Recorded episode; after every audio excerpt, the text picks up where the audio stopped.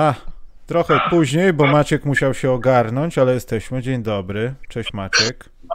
Cześć, witam.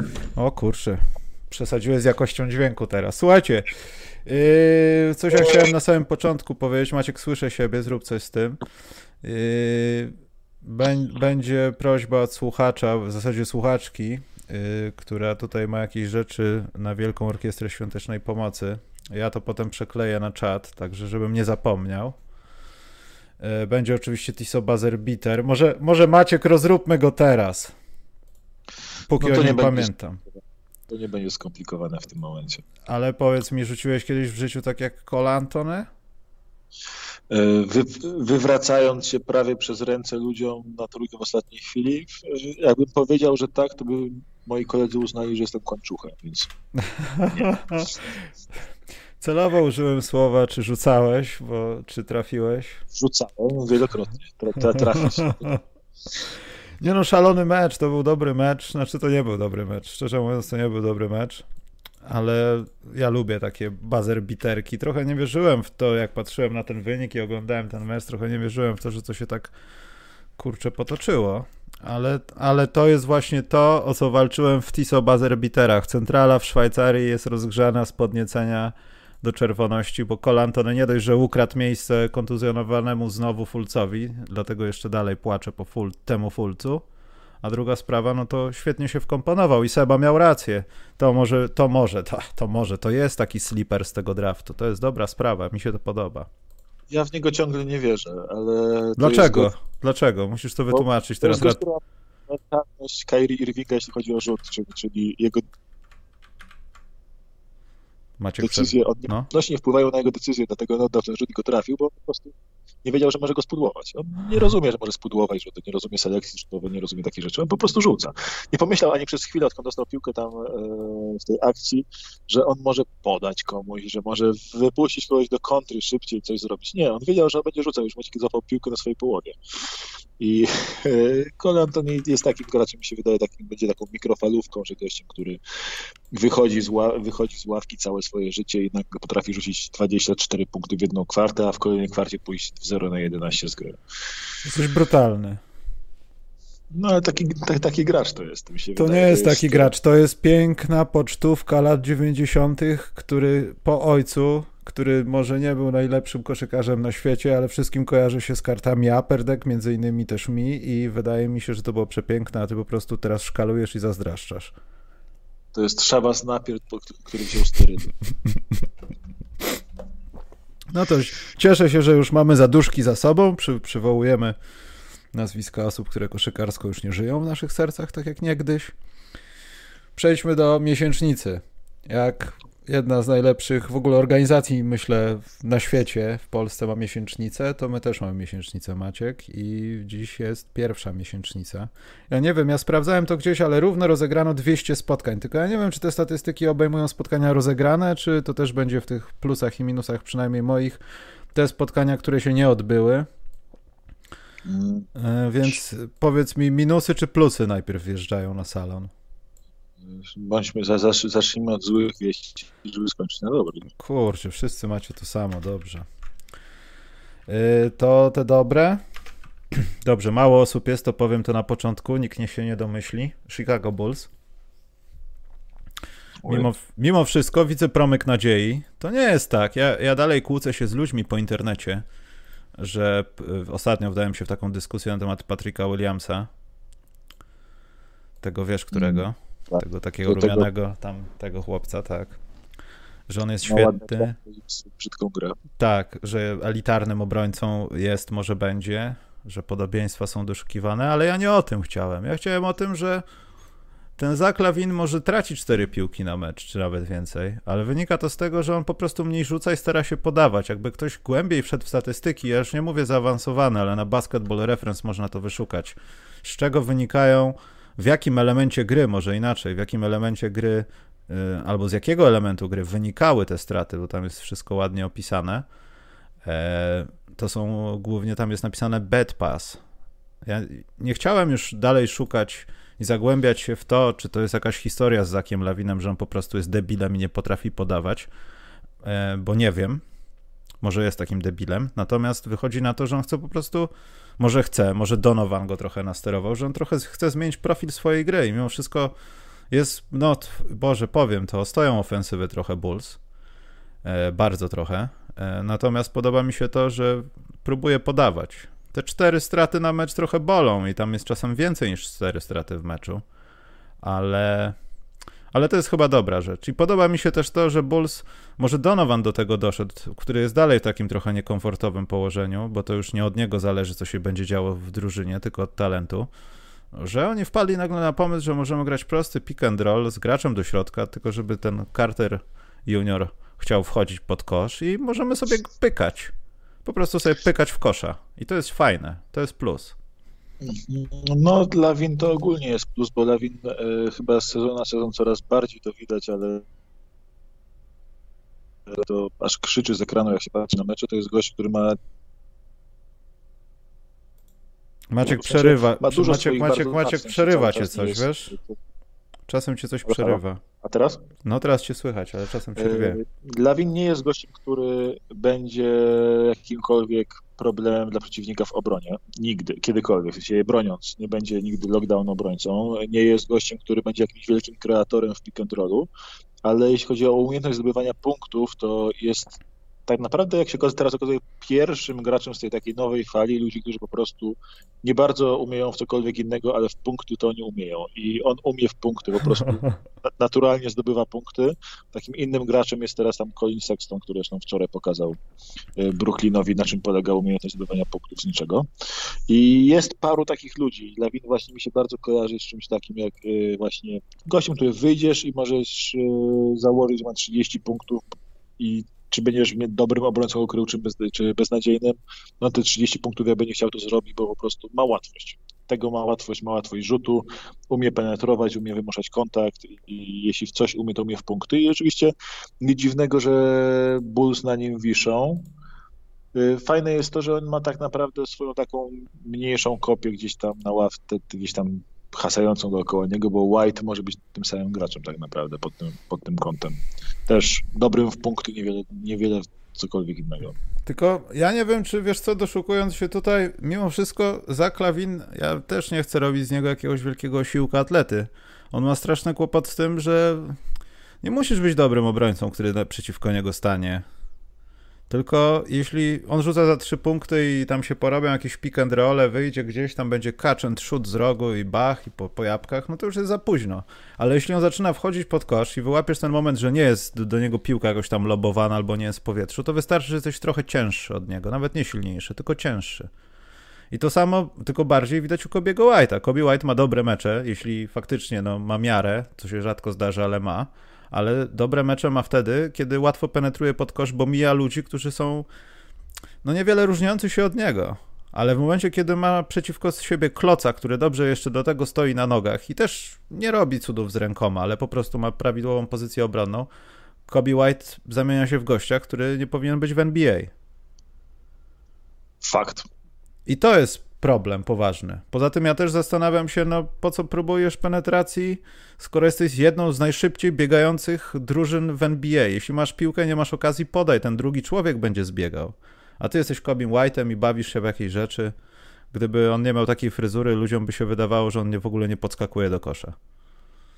Tak, ale z drugiej strony, wiesz, Bulls y, się dużo lepiej ogląda w tym sezonie. To jest, y, ja im plusa nie dam y, mimo wszystko, bo ich się, bo za, Zakowi Lawinowi dam plus za atak, ale za obronę jakby nie dam, nie, nie dam plusa jemu ani całym Bulls, bo Bulls się lepiej ogląda w tym sezonie na pewno, bo mają y, dużo lepszy atak niż sezon temu to wyraźnie wszystkie statystyki te zaawansowane pokazują nam, że e, Bulls zrobili tutaj gigantyczny e, progres, to jest 5 punktów na 100 posiadań więcej jakby zdobywanych przez całą drużynę.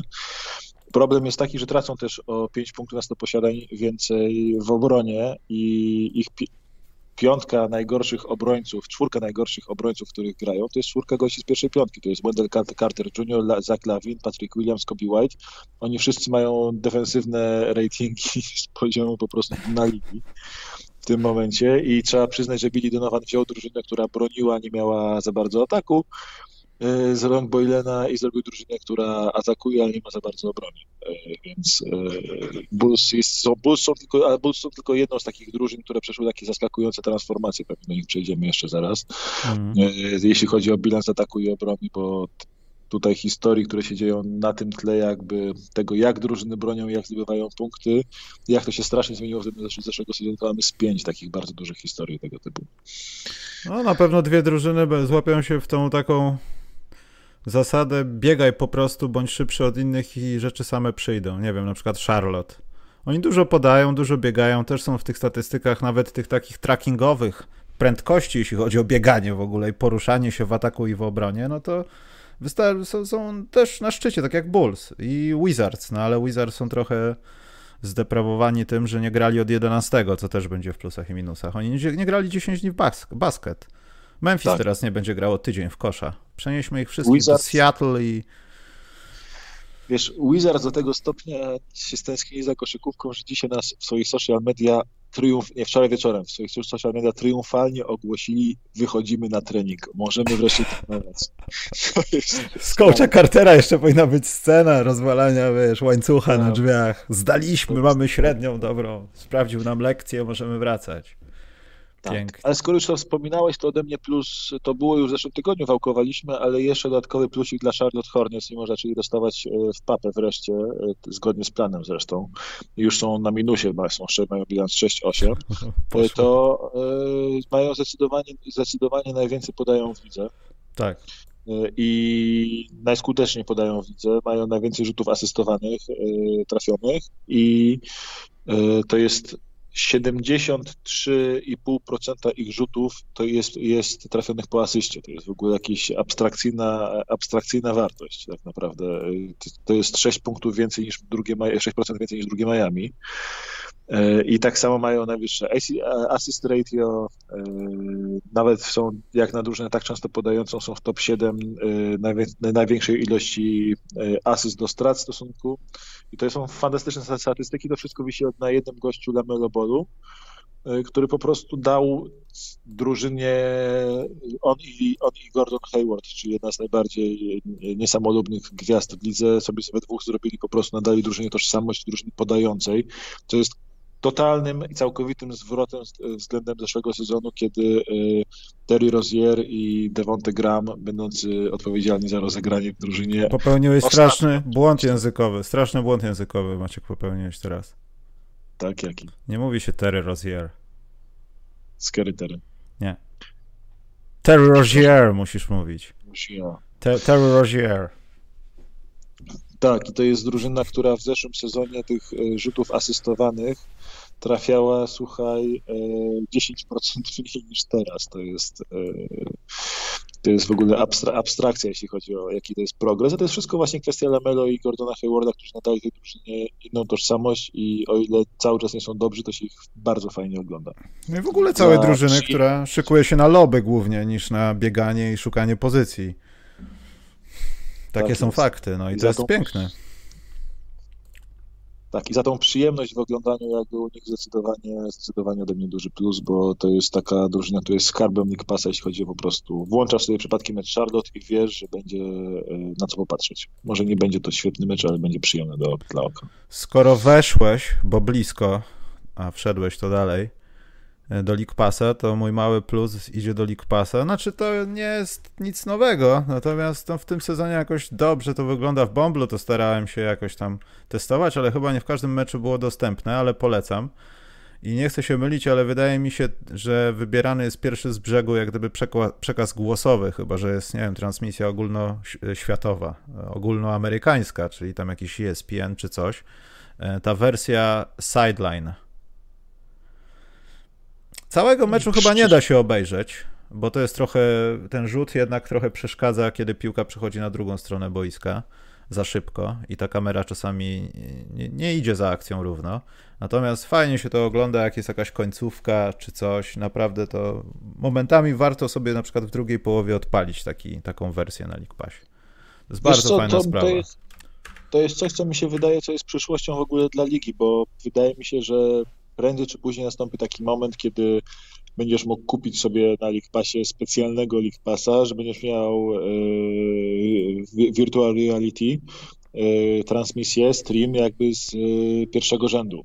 Maciek, Maciek, nie chcę spoilować, ale to już jest od roku, wiesz, tylko że są ograniczona tak, tak. liczba spotkań, tylko chyba tam po prostu jest przełączanie kamer tych takich, które są przy boisku. Tak, tak, przełączanie, ale chodzi o to, że będziesz miał jakby, bo to jest krok pośredni, tak? A takie docelowa, docelowa, myślę, forma tego, że będzie osobny jakby League Pass sprzedawany drożej, bo wiadomo, że do pierwszego rzędu jest drożej. Mhm. Będziesz mógł założyć sobie ten hełm Virtual Reality i po prostu siedzieć jak na meczu NBA w pierwszym rzędzie.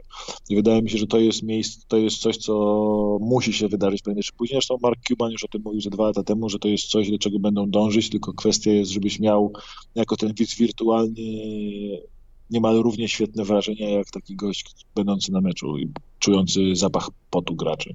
Opo. I co jakiś czas będziesz mógł dokupić taką opcję, że jak ci gracze zbliżają się do tego punktu, gdzie są te takie tam markery z wirtualną rzeczywistością, to na przykład piwo może ci się rozlać i taki płyn ci się rozlewa na nogi, a ty o, o. no, już to widzę. Tak, ale tej opcji, tej opcji ja bym nie dokupił. To pre premium, to jest premium. Za premium podziękuję. Ale skoro jesteśmy w takich sprawach niesportowych, to ja chciałbym wręczyć plus, taki odgórny trochę. E, to jest trochę plus w minusie, bo patrząc na to, co się dzieje, już chyba tam odwołano, licząc tą historią z Memphis, 20 spotkań. E, I no, protokół jest taki, że może tam chorych za dużo nie ma, ale no muszą tutaj ten śledzenie kontaktów i tak dalej że mimo wszystko, i oczywiście to słusznie ludzie punktują, że za 5, może 10 lat, może w momencie przejścia z Adama Silvera na emeryturę i pojawienia się kogoś tak jak to zrobił Stern, e, nominowania swojego następcy, to będzie jakiś taki główny punkt tego, co zrobił, tak jak Stern doprowadził do wielkiego boomu w NBA, no trochę, może nie on, ale na plecach zawodników i jego ciężkiej pracy jako szefa organizacji to, że Silver jakoś sobie daje radę z tym wszystkim. Widać, że jest coraz trudniej. Widać, że kombinowanie już jest na siłę, e, żeby tutaj dać jeszcze dodatkową opcję tych graczy two-way, żeby te składy nie były zawężone, żeby jednak zespoły nie miały problemu, żeby zebrać siódemkę, mimo że mają zaplecze w G League, ale i tak mają kłopot. E, to mimo wszystko jest plus, że oni dają radę. Trochę robią złą minę do, dobrą minę do złej gry, ale mimo wszystko jak na razie no, masa krytyczna została przekroczona. I to jest tak. plus jak najbardziej. Ten miesiąc to może nie jest bardzo zaskakujący, jak Bumble był zaskakujący dla mnie, ale to, że NBA nawet czasami zbyt przesadnie, Michael Porter Jr., chociaż potem się okazało, że nie przesadnie, yy, że to jest wszystko trzymane w protokole, w dyscyplinie, w rygorze i tutaj nie ma przebacz. I to mi się bardzo podoba. Tak, ja bym, to jest pytanie zawsze, co na co jest jakby celem głównym dla drużyny. To jest tak, że masz z jednej strony... E, Pieniądze. NFL, z jednej strony masz NFL, gdzie masz komisarza, który jest po prostu zwykłym dupkiem i on stwierdził, że nie obchodzi mnie zdrowie graczy i zadowolenie, to jakie dostają pieniądze, Będziesz grał, jeśli jesteś zdrowy i kara, jeśli ktoś jest chory, tylko jedna osoba wylatuje z składu meczowego, reszta gra, nie obchodzi mnie, kto się zarazi, jak się zarazi, jak to przejdzie. Macie grać, macie zarabiać dla nas pieniądze i już. I on podszedł tak, a z drugiej strony masz NBA, które oprócz y, tego całego śledzenia zachorowań i wyłączania całych spotkań, jak ktoś zachoruje w drużynie, doszło do poziomu, że jest ten kontakt tracing, który wyłącza de facto zdrowe drużyny na wszelki wypadek, żeby przypadkiem nikogo nie zarazić i żeby ratować sztaby zawodników przed przejściem jakimkolwiek tej choroby.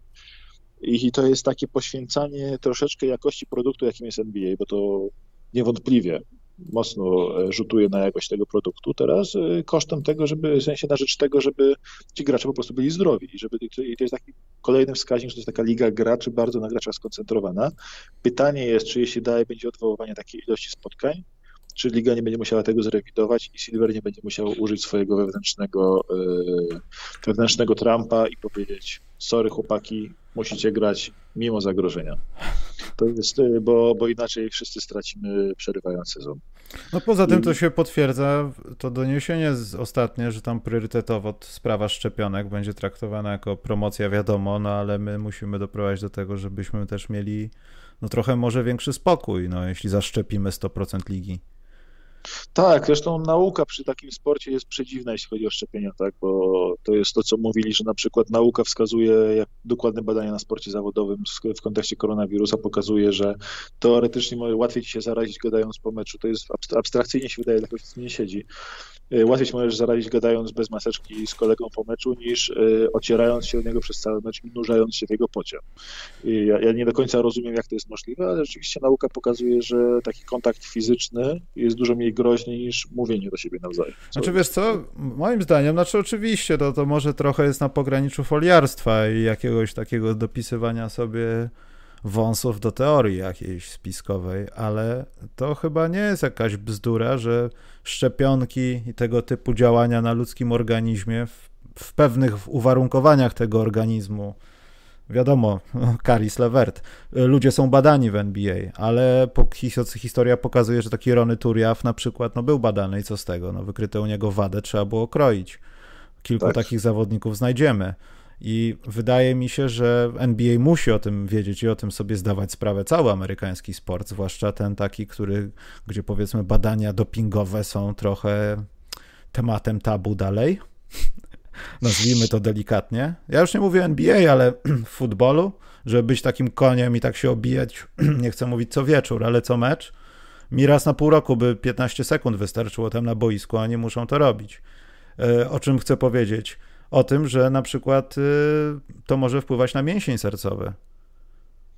Taka tak. szczepionka może być szkodliwa dla tych ludzi, którzy nawet nie mają wady, ale może ich nadwyrężyć, kolokwialnie mówiąc. Może, wtedy, może jak piłkarze niegdyś, fala zawałów, młody chłopak biegnie, bach, nie ma chłopa ja bym, ja bym aż tak na to nie patrzył, ale ja bym założył, że na pewno będą, będzie, będą musieli być po szczepieniu ci ludzie monitorowani na poziomie takim, jakby się zarazili, bo nie wiadomo, jak wpływa to na ich odporność długoterminowo. Niemniej, wydaje mi się, że e, tak samo, że sam koronawirus jest bardziej szkodliwy dla mięśnia sercowego niż szczepienie na koronawirusa. To też prawda. E, więc e, to jest wszystko kwestia, w NBA to jest wszystko kwestia kompromisów teraz i cały świat podejmuje te kompromisy, często lepsze, czasem gorsze jak u nas, ale e, NBA sobie nawet sobie dobrze radzi i niesamowite jest to, że cały czas nie, nie odrzucili tych swoich takich priorytetów, czyli bycia dla graczy i bycia bardzo partnerem z graczami, a nie pracodawcami tych graczy. Tak? To, jest, to, to jest ważne, ten, cały czas te relacje związku zawodników z właścicielami są na, na zasadzie partnerstwa, nie e, stosunku pracy takiego stricte używanego normalnie w korporacjach. No i ciekawe jest, czy NBA da radę dograć sezon używając tego e, takiego proludzkiego podejścia, bo mi się wydaje, że to ten sezon bardzo nadszarpnie te ideały i bardzo wystawi na dużą próbę. Zresztą Ale jak to się. No? Nie odwołał żadnego spotkania, dobrze mówię? Chyba tylko 8 drużyn jeszcze zostało bez żadnego spotkania odwołanego w tym Chyba tak. 8 albo 7, coś w tych granicach, ale wydaje mi się, że chyba 8. Czekaj, bo e, Gabriel, człowiek z Kanal Plusu, nam coś napisał. Wizards ogłosili, że wracają do treningów na mecz z Bucks, po czym wydali komunikat, że jednak ponownie ją zbierają 8 zawodników. Stary, to jest jak pójść na Wilanowską bez kolegów i szukać ludzi do grania. Możesz nie, nie znaleźć składu, no to jest tak samo. Rezerwujesz kolejkę w piątce. Tak. Kolejka społeczna jest. Jest. Masz tylko trzech Chińczyków, którzy. Masz akurat... skład na czwartek dopiero, bo we wtorek nic nie pograsz. Tak jest. Dobrze, idźmy dalej. Ja mam jeszcze jakieś takie małe plusy. Chciałbym teraz powiedzieć o drużynie, która być może za dwa, trzy spotkania będzie miała najlepszy bilans od pięciu, może dziesięciu lat. Jest jedną z najgorzej podających. Najgorzej atakujących to na pewno, ale może nie najlepiej broniących, ale daje przeciwnikom zdobywać jak najmniej punktów, bądź też przeciwnicy są dupowaci i tak mało tych punktów zdobywają. Nowy Jork. Za... Gułagi, zamordyzm, usage rate, to wszystko, co kochamy i pamiętamy z pierwszej dekady, z drugiej dekady w zasadzie XXI wieku w Chicago, is real. To jest piękne. Tak, I oni są młodzi. Mało tego, ja tak Julka Randla zaczynam lubić. No ten chłopiec chyba, on tam gdzieś startuje na jakieś MIP co najmniej. Eee, no, powiedzmy. W sensie tutaj się. Ja akurat Julka Andra nie lubię i raczej mi się to nie odwróci. Ja go nigdy ja... nie lubiłem, dalej go nie lubię, ale to, co on robi, jest godne odnotowania. Tipsa za, tipsa za jego szaleństwo trudno nie lubić. To jest tak, że wziął drużynę, która była, widzę, eee, jedną z ośmiu najgorszych drużyn w obronie w zeszłym sezonie. Straciła 112,5 punktu na 100 posiadań. I teraz nagle ta sama drużyna właściwie bez żadnych zmian personalnych, tylko takich w tym core graczy y, jest top 5 obrony ligi. Tak naprawdę dopiero chyba mecz temu wypadła top 3 E, i traci 106 i 2 punkty na 100 posiadań. To jest e, progres sezonu do sezonu, sezonu na sezon w, aż taki, to się, to się praktycznie nie zdarza w obronie. W, sensie, w tym sezonie się to zdarza i to nie tylko Nowemu Jorkowi, ale ogólnie jest to strasznie rzadkie.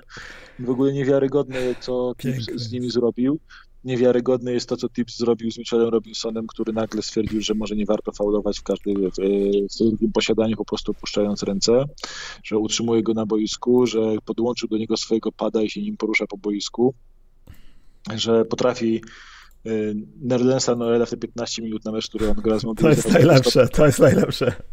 Że gość wyjdzie na 15 minut, zablokuje 6 rzutów i albo będzie miał na przykład przejmie mecz na 4, na 4 minuty, bo będzie wszystko blokował i przechwytywał. Hmm. E, ostatnio miał jakiś taki mecz, że A nie wiem, czy zauważyłeś, że jak on zrobi coś dobrze albo źle, ale akcja przebiega, to on czasami potrafi zwolnić, żeby popatrzeć się na ławkę i uzyskać jakąkolwiek aprobatę, bądź jakikolwiek wyraz twarzy od Tipsa, który non-stop jest no, wkurzony. No widać tylko brwi te wkurzone takie, jak zdejmuje maseczkę, to znaczy, że już gówno uderzyło w wentylator i już jest za późno. On cały czas szuka potwierdzenia. Panie trenerze! Ale panie trenerze, czy to jest piękne? Noel zdejmuje kogoś przy obręczy, podaje outlet pass, jest tego punktu, a Noel zamiast patrzeć, czy są punkty, patrzy na tipsa, czy tips się zgadza. To jest tak, to jest, to jest bardzo typowe dla Nowego Jorku. Niemniej oni po prostu grają w obronie to jest tak, to jest taka drużyna, która będzie przegrywać, będzie, będzie przegrywać coraz więcej spotkań, bo to się, mi się wydaje, nie utrzyma się na poziomie 50% zwycięstw u nich. A, mówiłeś też tak o innych drużynach, jak pięknie grają.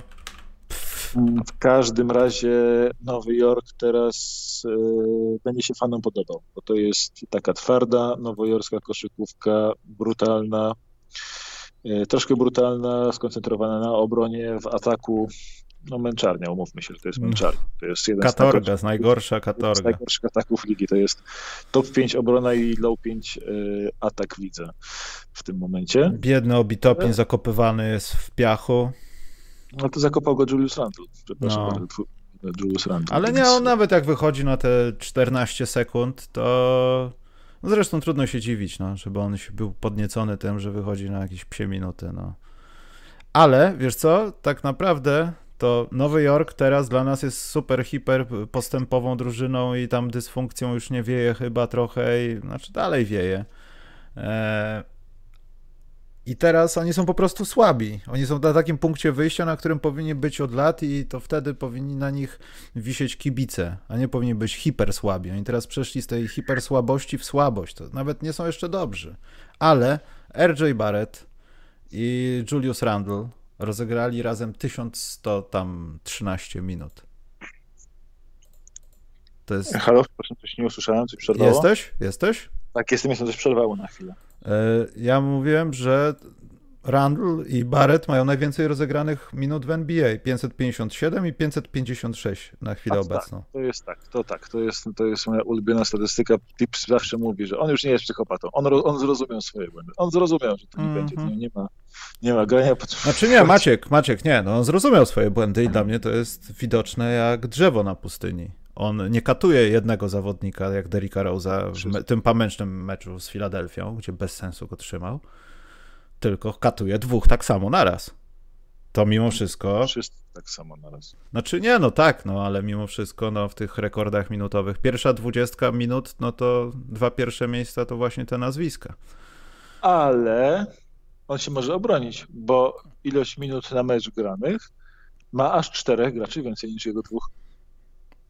Hmm, A, czyli widzisz. kreatywna księgowość, lubię. Tak, jak, zależy jak spojrzysz.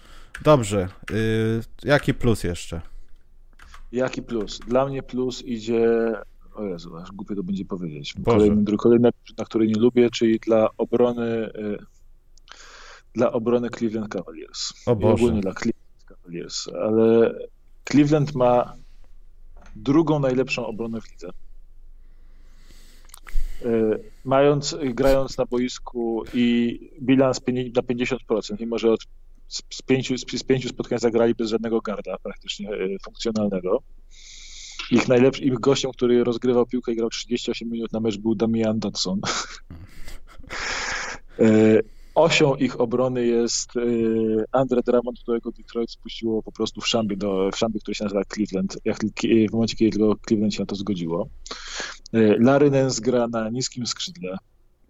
Tam się dzieją niewiarygodne W ogóle to, co Larry Nance robi w statystykach, w jakichś przechwytach, to jest w ogóle jakaś, jakaś masakra. Te wszystkie hustle plays, to jest on, on już jest teraz lepszy od swojego ojca, tak, że jego stary by się uczył od niego. Tak. Y, Cleveland generuje zdecydowanie najwięcej strat i punktów po stratach e, w całej lidze. Jest, to jest tak niewiarygodne, bo to jest drużyna, która traci, która znowu, to jest, e, żeby mieć kontekst, to jest drużyna, która teraz traci 105 punktów na 100 e, posiadań w tym sezonie. Jest druga w lidze, jeśli o to chodzi. A w zeszłym sezonie była, zgadnij, która była w lidze, jeśli chodzi o obronę. Przedostatnia. Ostatnia była gorsza nawet od tego biegającego i rzucającego Waszyngtonu, który nawet nie wracał do obrony. Była, oni byli gorsi od Atlanta Hawks, którzy wracali do obrony, którzy nie wracali do obrony i nie bronili. Tam bronił Trey Young jako topowy obrońca, drugi Clint Capella. Byli, byli gorsi od Washington Wizards, którzy założenia nie bronili i były, były grali spotkania na 150 punktów z każdej strony i byli gorsi od Portland Trail Blazers, którzy jak nie zdobyli 128 punktów, to przegrywali 126 do 125.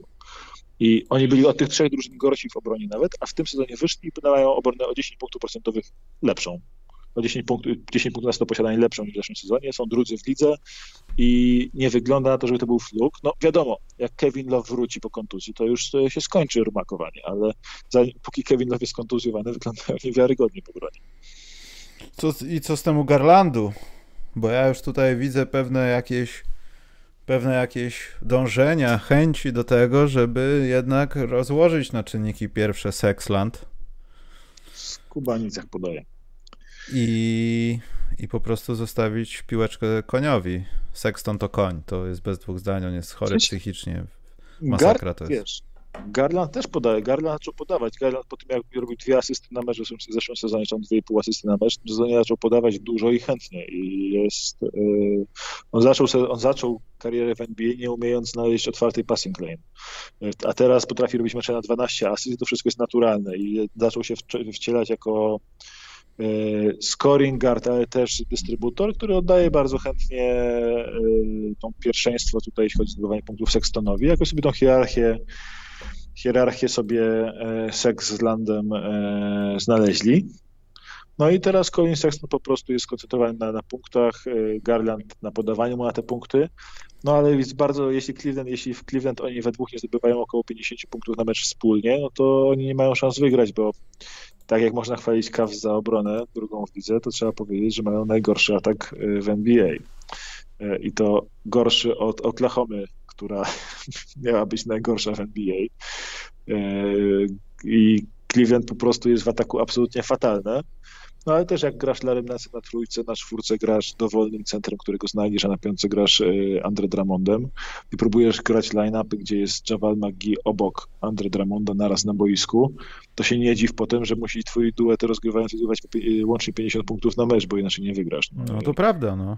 Ale fascynująca drużyna, się fajnie ich ogląda też przez to. A poza tym też widać po ich grze, ja już pomijam takie, no nie wiem, jakieś może rzeczy, które można byłoby poprawić, ale patrząc ogólnie na całokształt tego, może kluczem jest to, że żeby tobie jako drużynie za specjalnie na niczym nie zależało. Bo Cleveland o sobie nie mogą powiedzieć jako o drużynie, która chce zdobyć mistrzostwo w tym roku. Oni o sobie pewnie też nie myślą jako o drużynie, która musi być w playoffach w tym roku. Oni nic nie muszą. Tak. Absolutnie ja ogóle... nic nie muszą i właśnie to jest efektem tego, że jak nic nie muszą, to są wyżej niż by byli, jakby wmówili sobie, że musimy, bo mamy jakieś cele, ciśnienia, jak nie zdobędziemy playoffów, Andre Drummond ucieknie od nas i coś tam.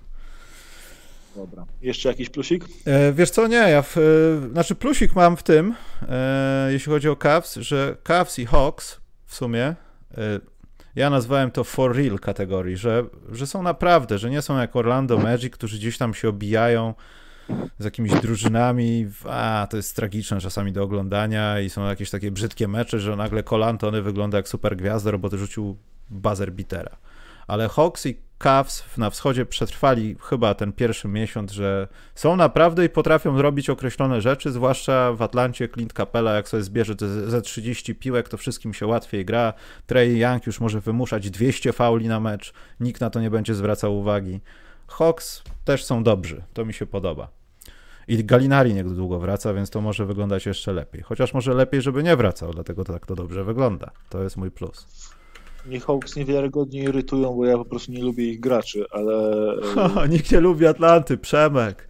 Nikt, nikt nie lubi przede wszystkim Treyanga, bo Treyang wygląda po prostu, Treyang jest ucieleśnieniem wszystkiego, co jest niefajne w tej obecnej koszykówce, według mnie. Nie, nie mogę na gościa patrzeć.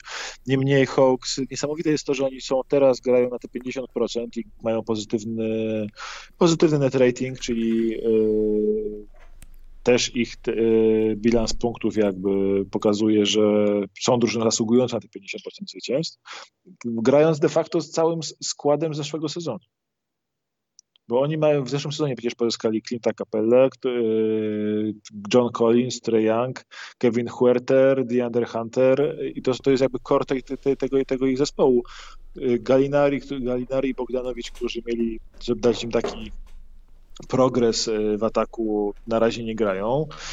Rajon Rondo na razie przeżywa spokojną starość w Georgii. I de facto oni grają tym samym składem co sezon temu i ten skład nagle się drużyna na 50% zwycięstw, więc to jest bardzo ciekawe, co dalej się stanie.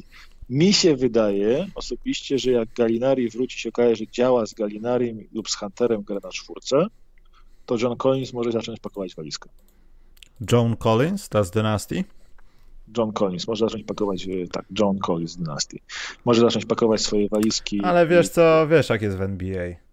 Czasami jest tak, zresztą będziemy zaraz w minusach rozmawiać o tej drużynie.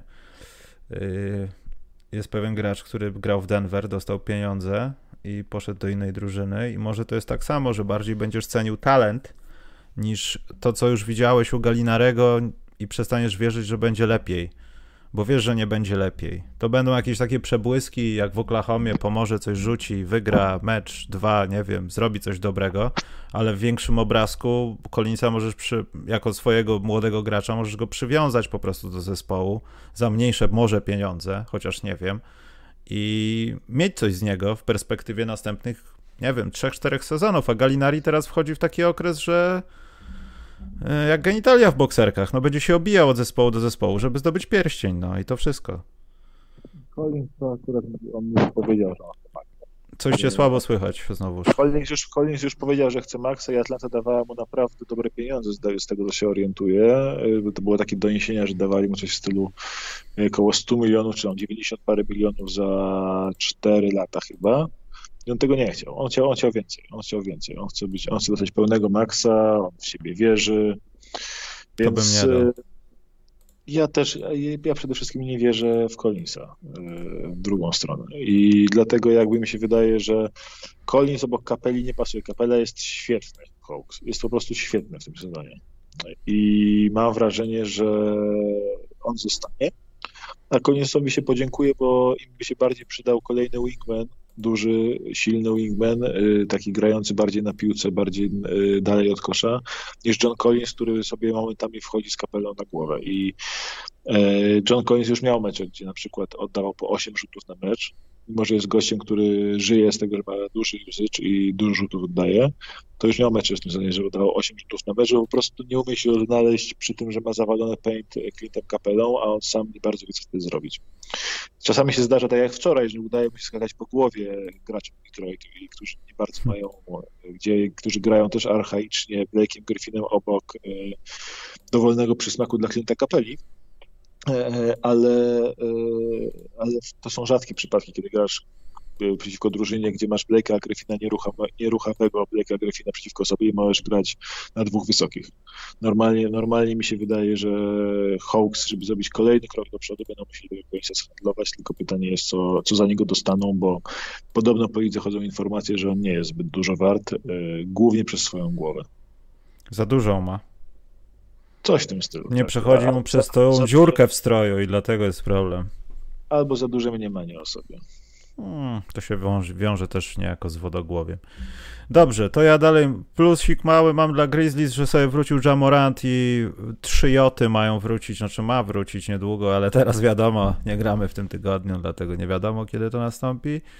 I plus miał być dla Portland, nawet po CJ-u, ale jak, znaczy wcześniej był Nurkic, nawet po Nurkiciu, ale jak CJ-a usłyszałem, to no za ten miesiąc dam im plus, ale kurczę, no znowu Znowu zastój w Portland, na szczęście niedługi, no bo może maks dwa miesiące nie będą w komplecie, może trzy.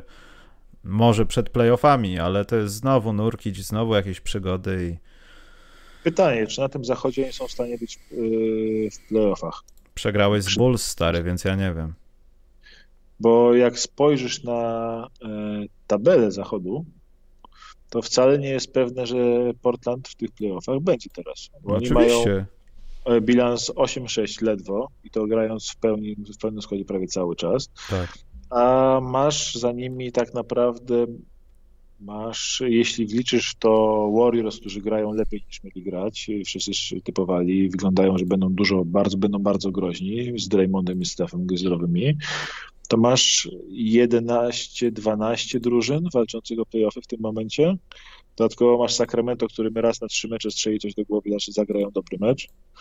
I masz Houston Rockets, o których nikt nie wie, czego się spodziewać, ale też mogą przypadkiem kogoś ugryźć w dupę, bo mają przedziwny zakres zestaw weteranów, y, który może po prostu kliknąć raz na jakiś nie, czas. Nie, oni teraz są jak po trzydniowym seksie. Oni nie myślą, oni po prostu cieszą się swoją super organizacją.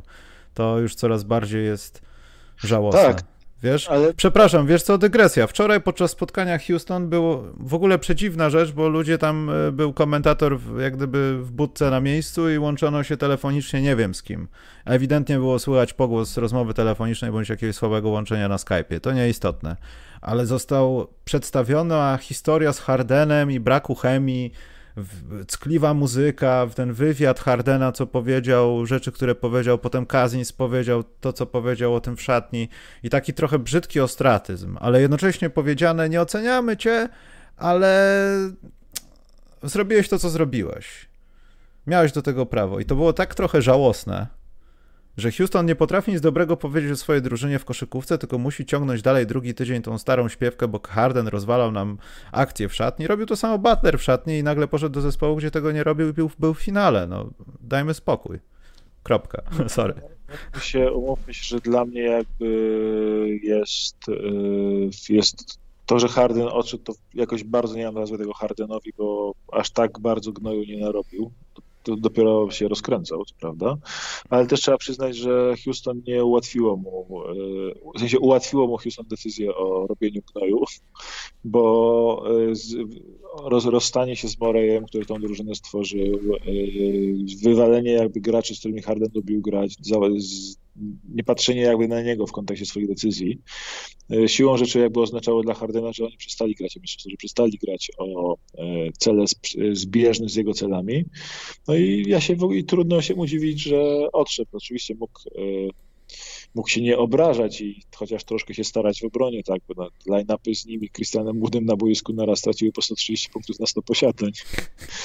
czyli, czyli równie dobrze, bo oni mogliby sobie grać w karty na boku albo w papierkami. Szachy jakieś coś. Tak, w szachy, a i tak by przeciwnik więcej punktów nie zdobywał, bo czasem, bo, bo czasem spudujesz w sad mimo wszystko. No. E, ale e, James Harden jednak e, trudno mu się dziwić, że odszedł. Trudno mu się dziwić, że chciał odejść. Za to plus, plus dla Houston tylko w tym wszystkim, za, za, za to, że wyciągnęli naprawdę. Aż Oladipo. Wartość. W sensie, że wartość, jeśli chodzi o piki, wyciągnęli ogromną wartość. E, Ale ja absolutnie nie żartuję. Aż Oladipo, to, to może się okazać, że po tym wszystkim ci wszyscy ludzie, którzy poszli naokoło w tych wymianach bez Hardena, łącznie z Hardenem, Houston mogli po prostu nie tylko wygrać na pikach, ale wygrać na Oladipo, bo w końcu on gdzieś zakotwiczy. Bo to jest kolejna drużyna, gdzie Oladipo może być świetnym koszykarzem, tylko że w dwóch poprzednich nie był. Oladipo jest przecie, przeciekawym graczem, jeśli o to chodzi, bo Oladipo podobno wszystkie swoje decyzje podejmuje patrząc biznesowo. To jest ciekawe bardzo, że, biznes, że patrzy dla niego, wszystko to jest biznes. Nowa mhm. drużyna, biznes, jak to zmonetyzować. I on patrzy na szansę na, na monetyzację wszystkich y, swoich posunięć, ruchów i tak dalej, i tego, co robi. I to jest przeciekawe, jakby, że on poszedł i on chciał pójść do Houston podobno i on chciał i on widział w tym okazji, okazję biznesową dla siebie, żeby więcej zarabiać. Czyli jest w ekonomii coś takiego jak oligopol, to to możemy nazwać oladipol. Tak jest, tak jest, oladipol. Karol Strasburger właśnie gdzieś się uśmiechnął.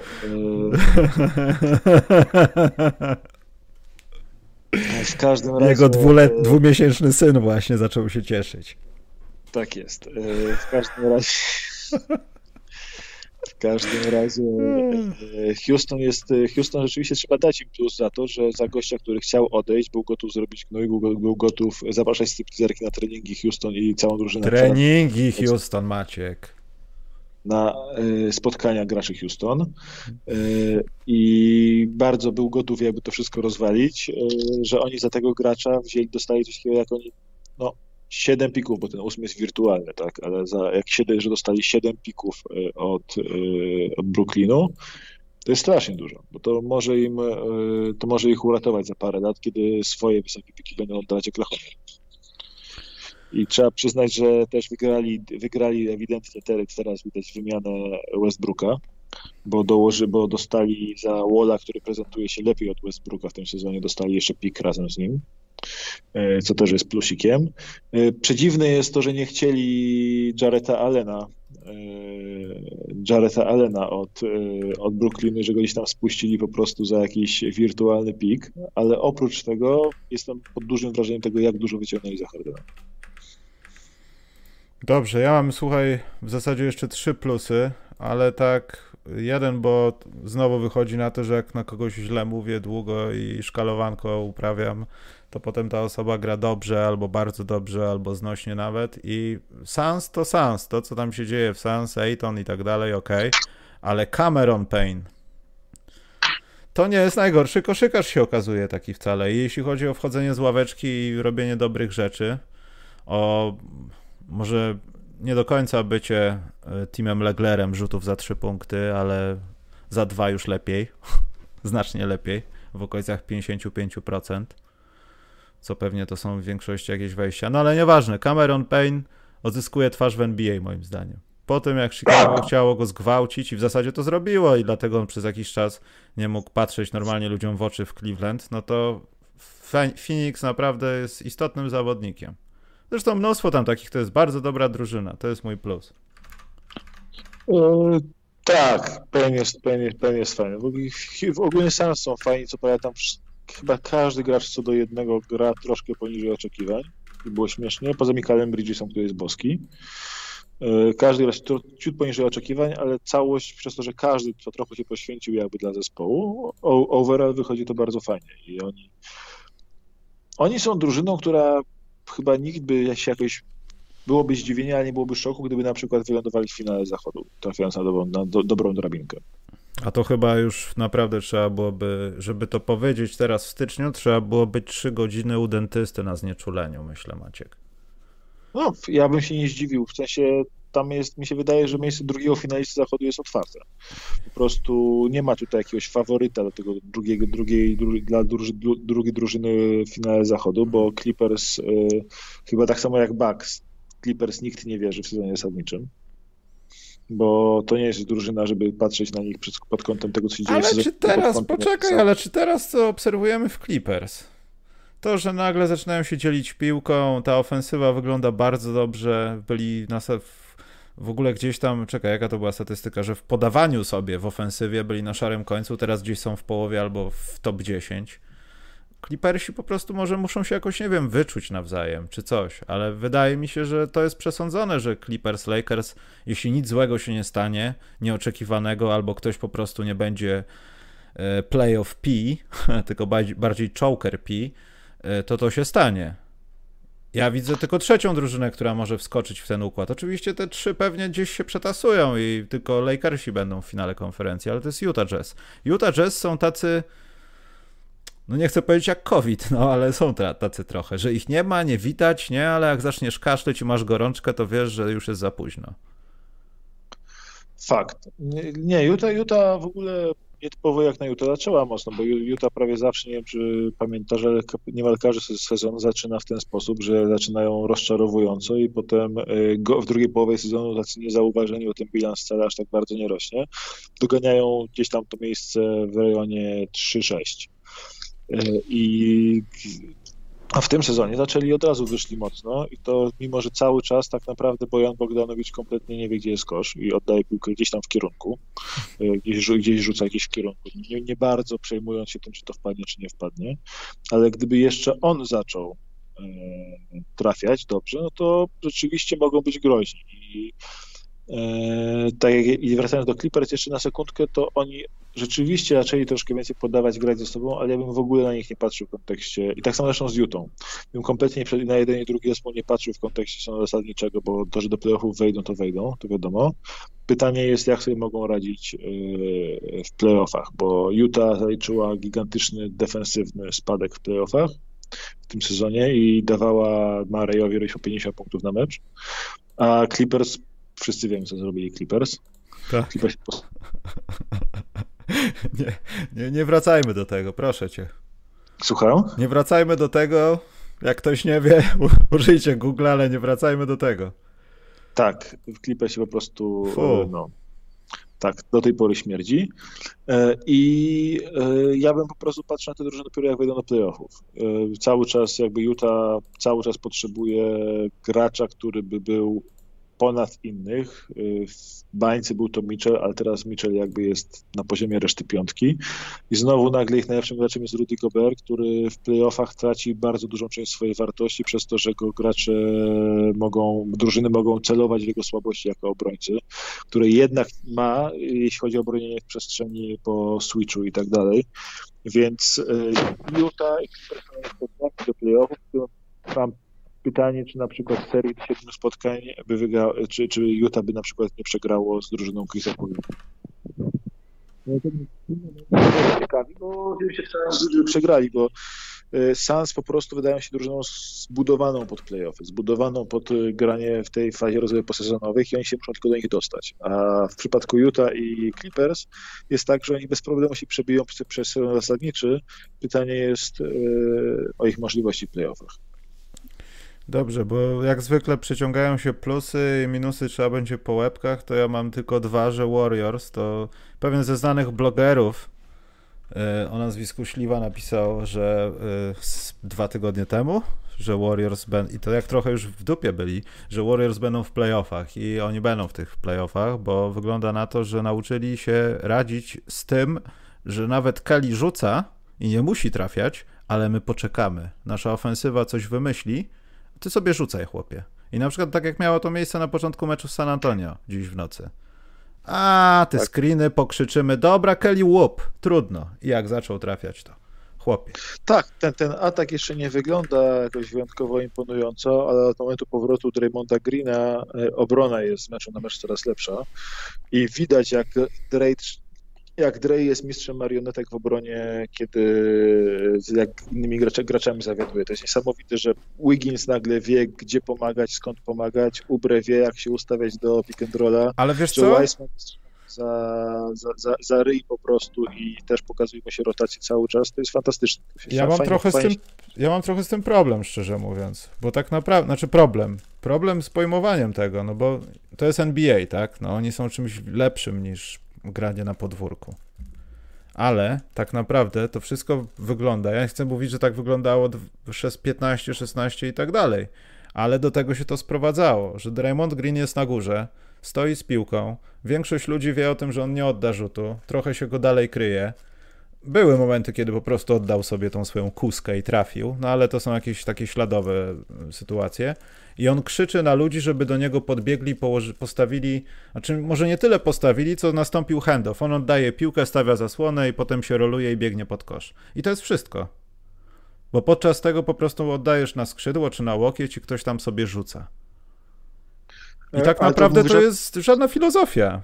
To jest po prostu pojawienie się osoby, która wie, co ma zrobić. I zastanawiało mnie to, dlaczego nie możemy przetłumaczyć Weissmanowi, że ma tak robić. Pewnie któremu jest pozornie łatwiej, a to jest podstawa Maciek koszykówki, umówmy się, to jest fundament warszawskiego nurtu basketu amatorskiego trzeciej ligi, no. No, fakt. Niemniej, niemniej mówię, fajne jest to, że Warriors zaczęli grać e, w obronie, w atak jeszcze ma dużo do życzenia zostawia, bo Warriors przegrali parę takich, parę takich dzwonów już dostali, po prostu nie, e, nie mogą zdobywać punktów, kiedy Steph e, nie dawał rady. Steph jest teraz skryty w ogóle, co śmieszne, prawie każda drużyna używa box and one na niego i grają czteroosobową strefę plus jeden gość na Stefie Kerem, bo jest tak dobry. E, ale fajne jest to, że mówię, że oni budują swoją tożsamość na obronie i ci dwaj młodzi skrzydłowi, Ubre z Wigginsem, jak się okazali, że to są obrońcy powyżej przeciętnej chyba już teraz. Dre to jest jakość, mimo że chyba przez cały sezon na razie ma blok albo dwa bloki, e, jak na razie w tym sezonie. E, I ta drużyna broni. Ta drużyna broni ma mentalność i dzięki temu, że oni bronią, to mają szansę, że w meczach, w których Steph będzie trafiał, albo kiedy ktokolwiek inny będzie poza nim trafiał, że będą wygrywać te spotkania bazując na tej obronie i to powinno ich spokojnie do playoffów zaprowadzić. I mają jeszcze jeden ruch pewnie w rękawie, bo mają cały czas e, to DP, zdaje się, zakleja Thompsona, w które mogą kogoś wziąć, jakby było trzeba. Tak, E, dobrze, to chyba wszystkie moje plusy. Ja może nie wszystkie, ale taki mam tylko, żeby, bo mam masę rzeczy na zero i nie będę nawet o nich wspominał, jak Nowy Orlean, bo trochę tam wielu rzeczy nie rozumiem. Podobają mi się rzeczy, ale Zion i wieczne bycie pod koszem nie do końca jakoś tak mi się podoba. Ale o czym chciałem, że San Antonio ma świetny line-up. Rudy Gay, Patty Mills, Murray, Poetl i Vassell. To jest świetny line-up tym miesiącu zagrał tylko 55 minut, ale śledzę to. To jest bardzo dobra rzecz w obronie przede wszystkim i tylko dlatego to śledzę. E, I że debiutanci, że masa jest tych takich Maxejów, Quicklejów i innych tam e, Bejów, którzy może nie byli lotery, loteryjnymi pikami, ale są już teraz, może to przesada, może nie solidnymi, ale dobrze, momentami nawet lepiej od niektórych weteranów uzupełniającymi się zawodnikami w danej drużynie. I to mi tak. się bardzo podoba. Tyrese Maxi, o mój Boże. Nie, oni w ogóle są... Wcześniej e, Preston Pritchard, tak? Świetnie. Peyton, Peyton Pritchard. Peyton Pritchard, tak. Oni, w ogóle jest fajne to, że ta klasa debiutantów okazała się być z reguły klasy debiutantów nas rozczarowują, że są nahypowane, a potem wychodzi sezon i się okazuje, że ci gracze to jednak dzieciaki, które dopiero przyszły do grania z zawodowcami. A tutaj mamy na odwrót. Wszyscy się spodziewali, że ta kasa będzie do dupy, się będzie do niczego nie nadawała, że tutaj może jest jeden All-Star, a może żaden. Mm. I że w ogóle z czym do ludzi, a tu się okazuje, że weszło jest mnóstwo, i to, ale to mnóstwo fajnych graczy. I to nawet trudno trudno kogoś wyróżnić pojedynczego, bo Lamelo jest wiadomo fantastyczny, ale też Weissman pokazuje przebłyski przeciekawe. Anthony Edwards w swoich najlepszych momentach wygląda troszkę jak młody Dwayne Wade. Y, ma momenty, że w obronie na piłce i w ataku mając piłkę w rękach po prostu zjada ludzi swoim atletyzmem. Y, masz tego Tyrese Haliburtona, który już teraz wygląda, by miał 32 lata i był y, fantastycznym weteranem do drużyny. Masz masę takich ludzi. To jest fajne strasznie, że masz mnóstwo tych ludzi. Nawet Patrick Williams, którego nie wierzyłem, pokazuje dużo dobrego. No jedyne, co jest niefajne, to że oczywiście Detroit nie może być nic miłego. Killian Hayes, który którego strasznie kochałem i wierzyłem przed draftem, się okazuje, że poruszę się jakby, miał, jakby był starszy od Blake'a Griffina. Na razie jest potwornie wolny, ale może jak wyleczy bioderko kontuzjowane, to może jeszcze będzie żył. No to skoro wywołałeś, to minusiki Maciek.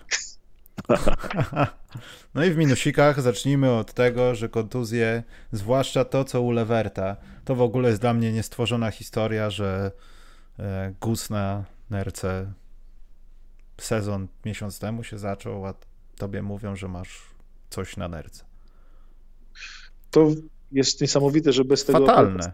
Wymiany, bez tej wymiany on by dopiero za rok miał takie kompleksowe badania robione. No. A za rok to by się mogło rozwinąć i być zupełnie, byśmy mieli zupełnie inną historię wtedy. A teraz się udało zupełnym fartem na samym początku kłopotów jakiegoś rodzaju, bo tutaj nie do końca wiadomo, co tam się do końca dzieje jeszcze. E, na samym początku tych kłopotów udało się e, już sprawy zdiagnozować kompletnym przypadkiem. Mhm. Ale wiesz co, ja jestem w tej sytuacji najbardziej zdziwiony tym, że NBA zawsze jest takie progresywne, postępowe we wprowadzaniu wszelkiej rodza wszelkiego rodzaju jakichś nowy, nowego, nie wiem, profilaktyki, zajmowania się pewnymi problemami, tak jak obserwowaliśmy to e, przy tworzeniu tego Departamentu do Spraw Psychicznych, nazwijmy to tak. E, I jednocześnie wiemy, że w NBA od 20-30 lat są historie ludzi, którzy grali z jedną nerką albo mieli kłopot z nerkami, chociażby Sean Elliott, Alonzo Mourning. I, I co? Nie ma polityki tego, że.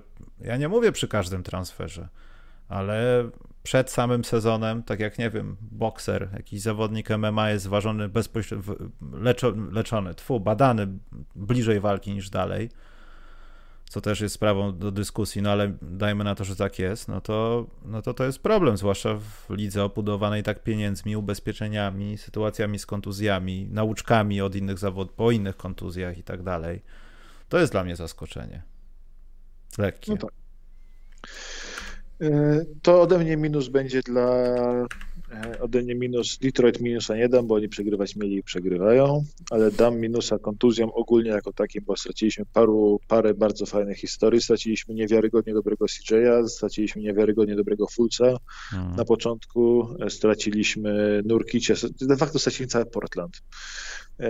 Tracimy te spotkania przez COVID i jakby to jest dla mnie duży minus tego pierwszego miesiąca, bo kilka tych kontuzji, to nie są takie kontuzje jakichś graczy takich nieistotnych, no bo nawet Killian Hayes nie jest istotnym graczem. Ich ruki to sobie może rok przerwy zrobić, nikogo, nic to nikogo nie zaboli, ale to, że wylatuje właśnie gracz z poziomu e, nawet nic, Thomas Bryant aż tak nie boli, ale właśnie, że CJ wylatuje, że wylatuje Nurk, że cały Portland nagle stoi pod znakiem zapytania, czy oni w ogóle w play-in będą, czy sam Lillard da, da radę dociągnąć że masz e, tego Fulca, który był ewidentnie swoim breakout roku e, i ten breakout nagle się zatrzymuje zupełnie z niczego przez to, że coś mu tam pierdnęło w nodze i to, to jest fatalne. To jest fatalne, bo straciliśmy kilka bardzo fajnych historii przez kontuzję i to jest dla mnie duży minus i to zawsze będzie duży minus NBA niestety, a w tym sezonie się tego spodziewaliśmy.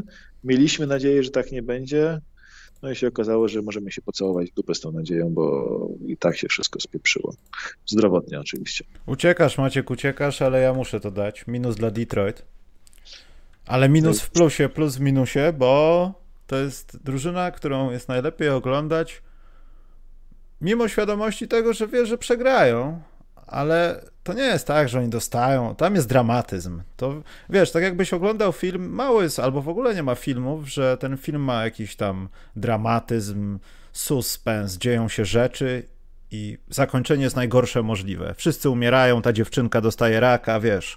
Nie ma takich filmów, nie? Bo byłyby bez sensu. Tak. W Detroit jest inaczej. Masz cały czas jednak nadzieję, że tej dziewczynce nic nie będzie. A potem, niestety, ginie w pożarze, rozjeżdżają tir. Naprawdę dzieją się oszukać przeznaczenie 10. Tego typu skala. Pistons jest... Piękne to jest. Pistons są w każdym meczu. Pistons dostaje tylko dwa blowouty i są w każdym meczu. W każdym meczu na koniec próbują bronić decydujące akcje Blake'iem Griffinem, przez co przegrywają, co podejrzewam, że wcale nie jest do końca decyzją e, trenera, tylko managementu. Mhm. Panie, pa, panie Dwayne, Blake musi być w ostatniej akcji, jeśli jest równo. Ale Blake wygląda fatalnie.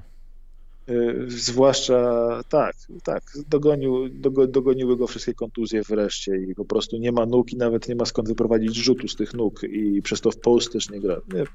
To jest akurat Blake smutną historią, ale Detroit to jest niesamowite, bo mają najgorszy bilans w lidze, a net rating mają tylko minus 4. Oni są w, dosłownie w każdym meczu. Oni w każdym mecz przegrywają po końcówce i to jest taka historia, że oni mimo tego, że przegrywają tak dużo, są taki feel good story. E, to jest drużyna młoda, gra, walczy, stara się, ma charakter i dostaje wiapę na koniec, dzięki czemu potem pik zmierza szybkim krokiem po pierwszy pik. Są trochę odwrotnością Minnesoty, która po prostu się co drugi mecz kompromituje. Mm. Ma bilans tylko minimalnie lepszy, ma tylko jedną porażkę mniej. E, ale Minnesota miała Detroit mieli od początku przegrywać, a zamiast tego walczą i grają fajnie. A Minnesota miała być e, dobra dosyć, miała mieć e, fantastyczny atak, który zastrzeli każdego przeciwnika. A zamiast tego Minnesota ma chyba low 5 atak ligi.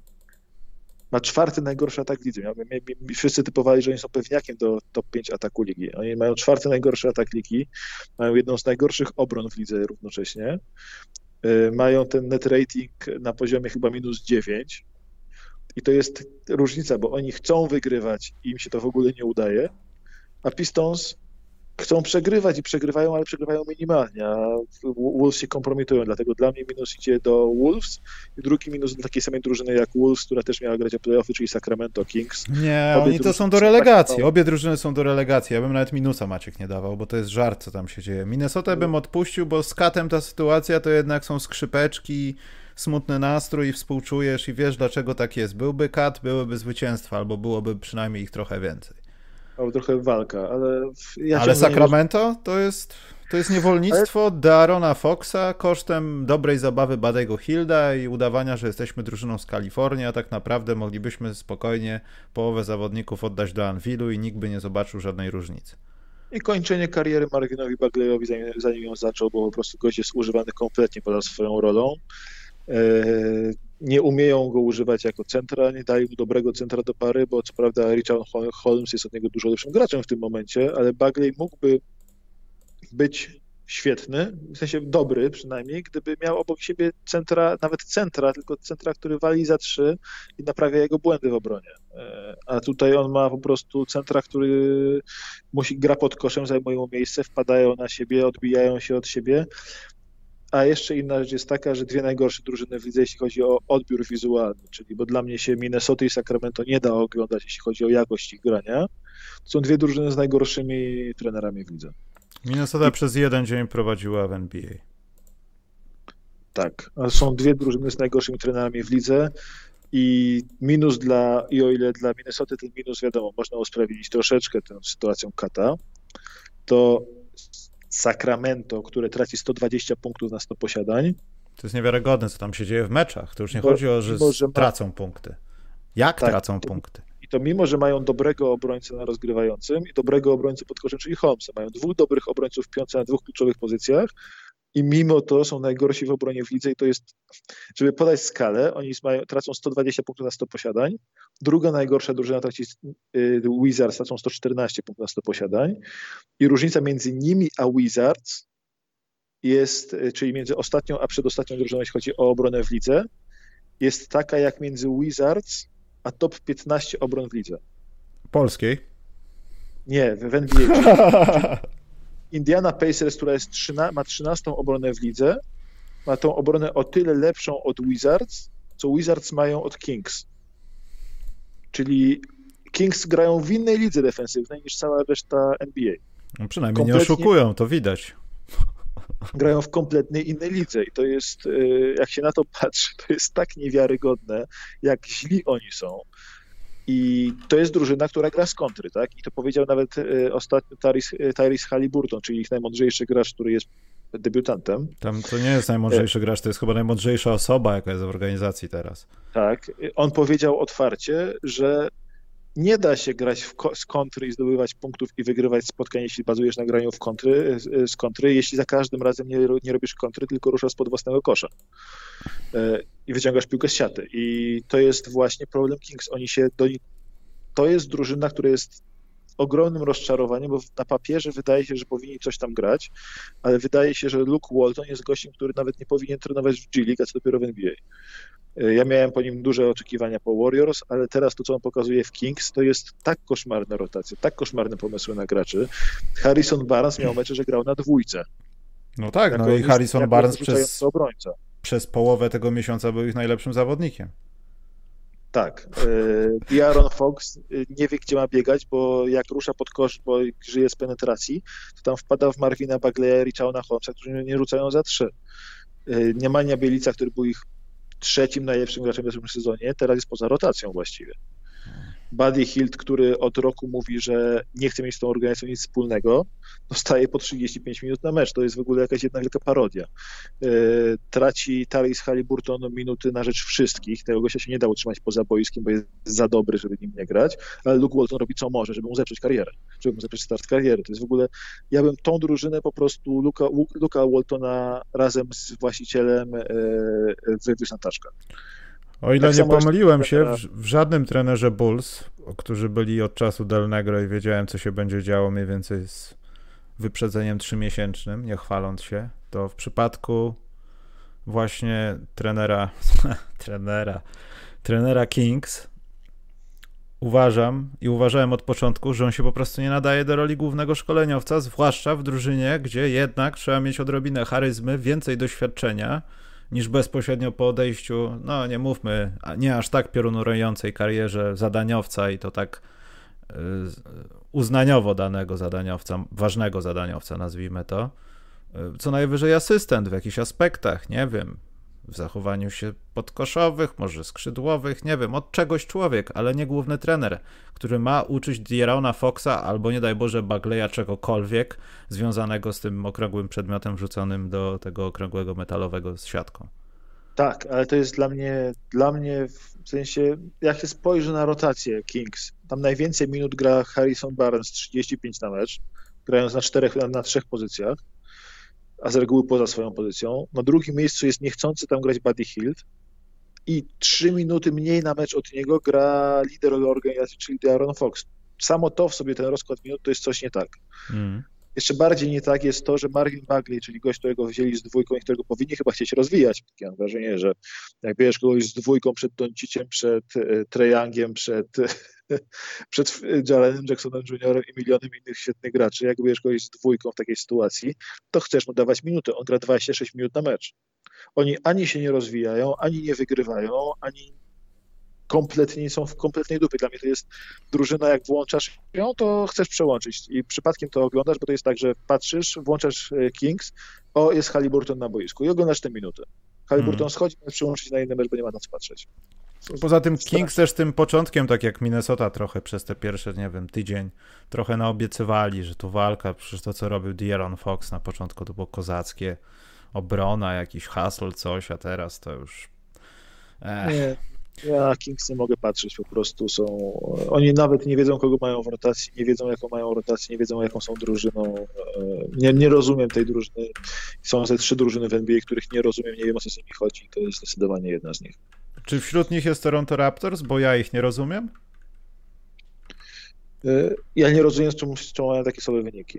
Właśnie, ja tego nie rozumiem. Mają mecze, którymi przegrywają jednym punktem. Mieli taką dwumeczową serię, bo jeśli by wygrali te spotkania, mieliby tam na koncie serię pięciu. Nie pamiętam już dokładnie, nie mam tego przed sobą.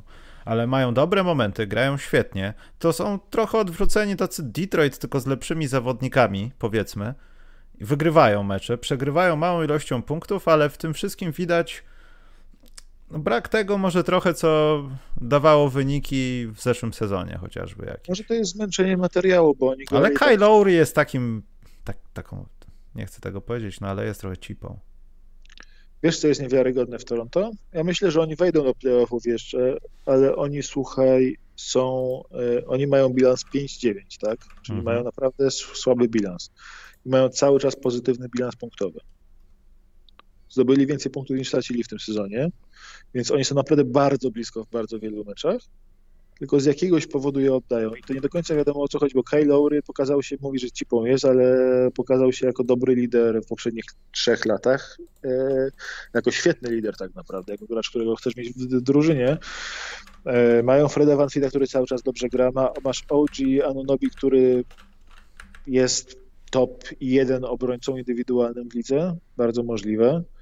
Yy, I masz Do tego, tak, przepraszam, jeszcze się nauczył trochę rzucać. To nie są już takie farty jak w playoffach, że dostaje piłkę i puszcza lobem, tylko on zaczyna rzucać. To jest ważne. Tak. Tak, i masz Chrisa Bushera, który ja nie jestem jego wielkim fanem, ale rzeczywiście.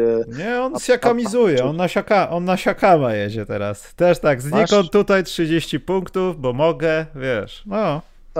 Ale z drugiej strony masz tą, zapłaciłeś e, solidne pieniądze latem, się skoncentrowałeś na wzmocnieniu rotacji centrów, gdzie Boucher miał być trzecim centrem, pierwszym miał być Baines, drugim miał być e, Alex Len. Zwalniasz, e, zwolnili teraz Alexa Lena tylko dlatego, że nie mogli zwolnić Bainesa, bo za dużo zarabia więc e, zwolnili, żeby kogokolwiek ze środkowych wypieprzyć z rotacji, to wywalili w końcu e, Lena, żeby kogoś móc zwolnić za karę. E, I więc jak wydajesz pieniądze na centrów i się okazuje, że żadny się do niczego nie nadaje, to, to już jest słabo. Masz Siakama, który zaczął sezon ewidentnie w trybie mam kontrakt, mam wyjebane. Jadłem pizzę. Jadłem pizzę. Teraz zaczął nagle, zrobił się point z Jakamem i robi po 7 asyst na mecz. Też nie wiadomo o co chodzi tutaj do końca, ale wydaje się, że progresu nie zrobił specjalnego między sezonami i wydaje się, że tego asysty to jest coś w stylu Neres powiedział mu, Pascal zacznij podawać do cholery, skoro nie trafia. Zaczął podawać, mówi, tak, to będę teraz tylko podawał. Mhm. I mam wrażenie, że taki to jest troszkę tego typu case, że coś jest Jakamowi w głowie pieprzy. Jak Vince Carter Masz... kiedyś. Nie będę dankował, będą leja piki teraz.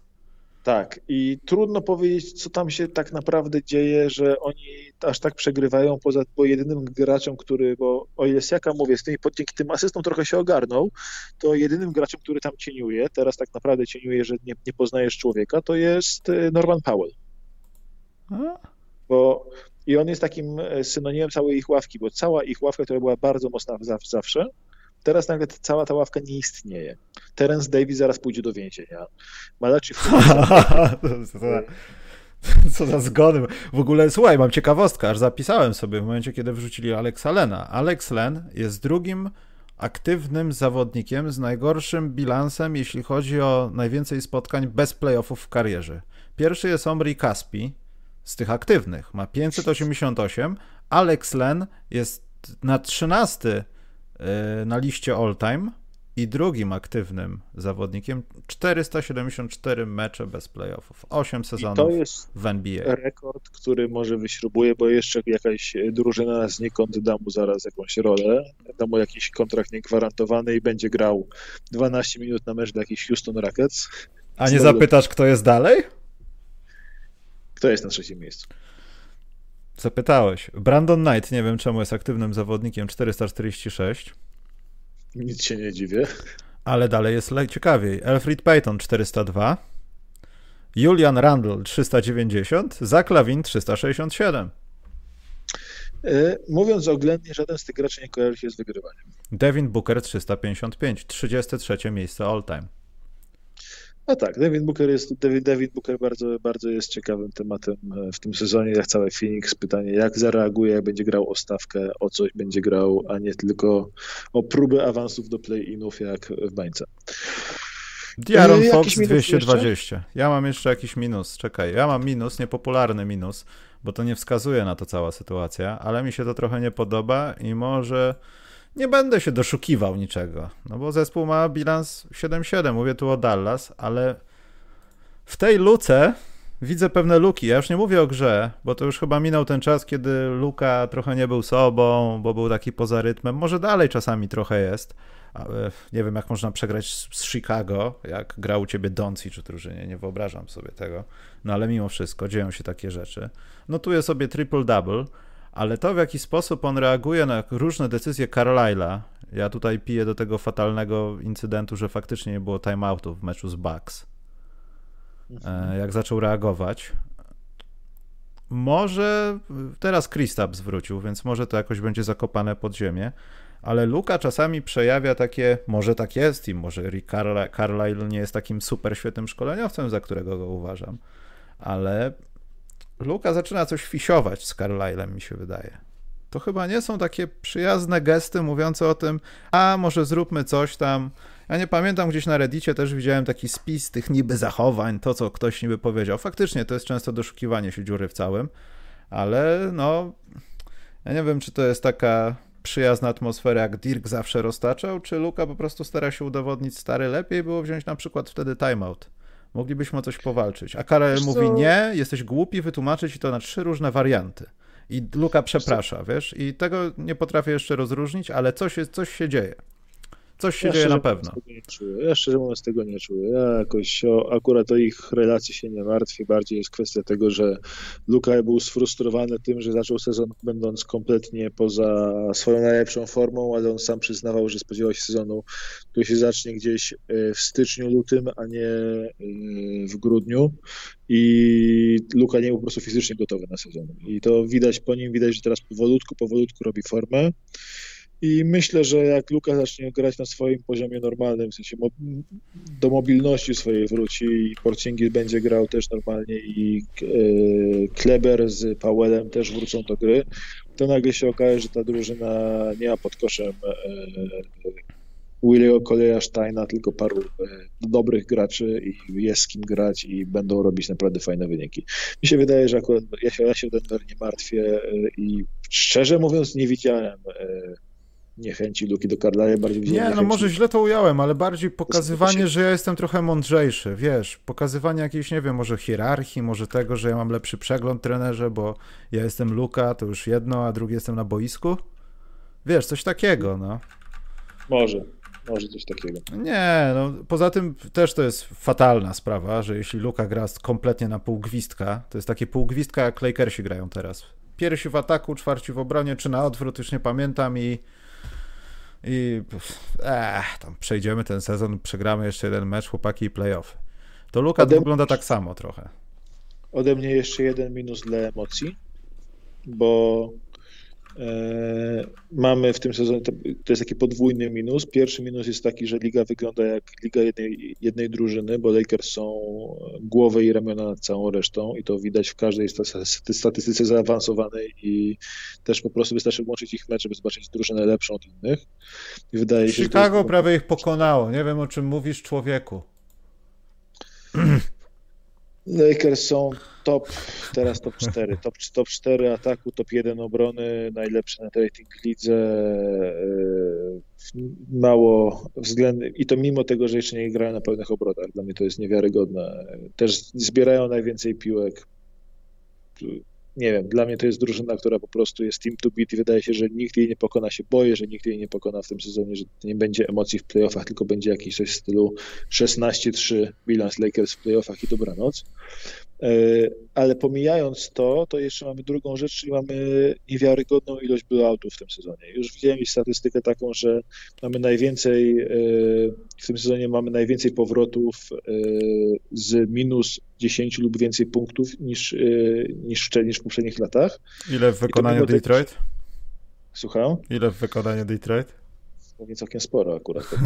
no ale generalnie jest tak, że drużyny nie wracają z takich strat, mimo że teoretycznie w obecnej NBA to są trzy trójki, to może być 40 sekund i jesteś w meczu z powrotem, to drużyny nie wracają, bo, do, bo nie masz publiczności, nie masz energii, masz dużo tych spotkań, masz taki sezon, wydaje się, że to jest taki sezon troszkę przejściowy i drużynom brakuje tego ognia, dostaną minus 15 i im się odechciewa. I jest wtedy blowout, jest 20 punktów kontrolowany przez cały mecz po prostu i widać, że ta drużyna przegrywająca już mówi, dobra, odhaczone, w następnym meczu się odbijemy.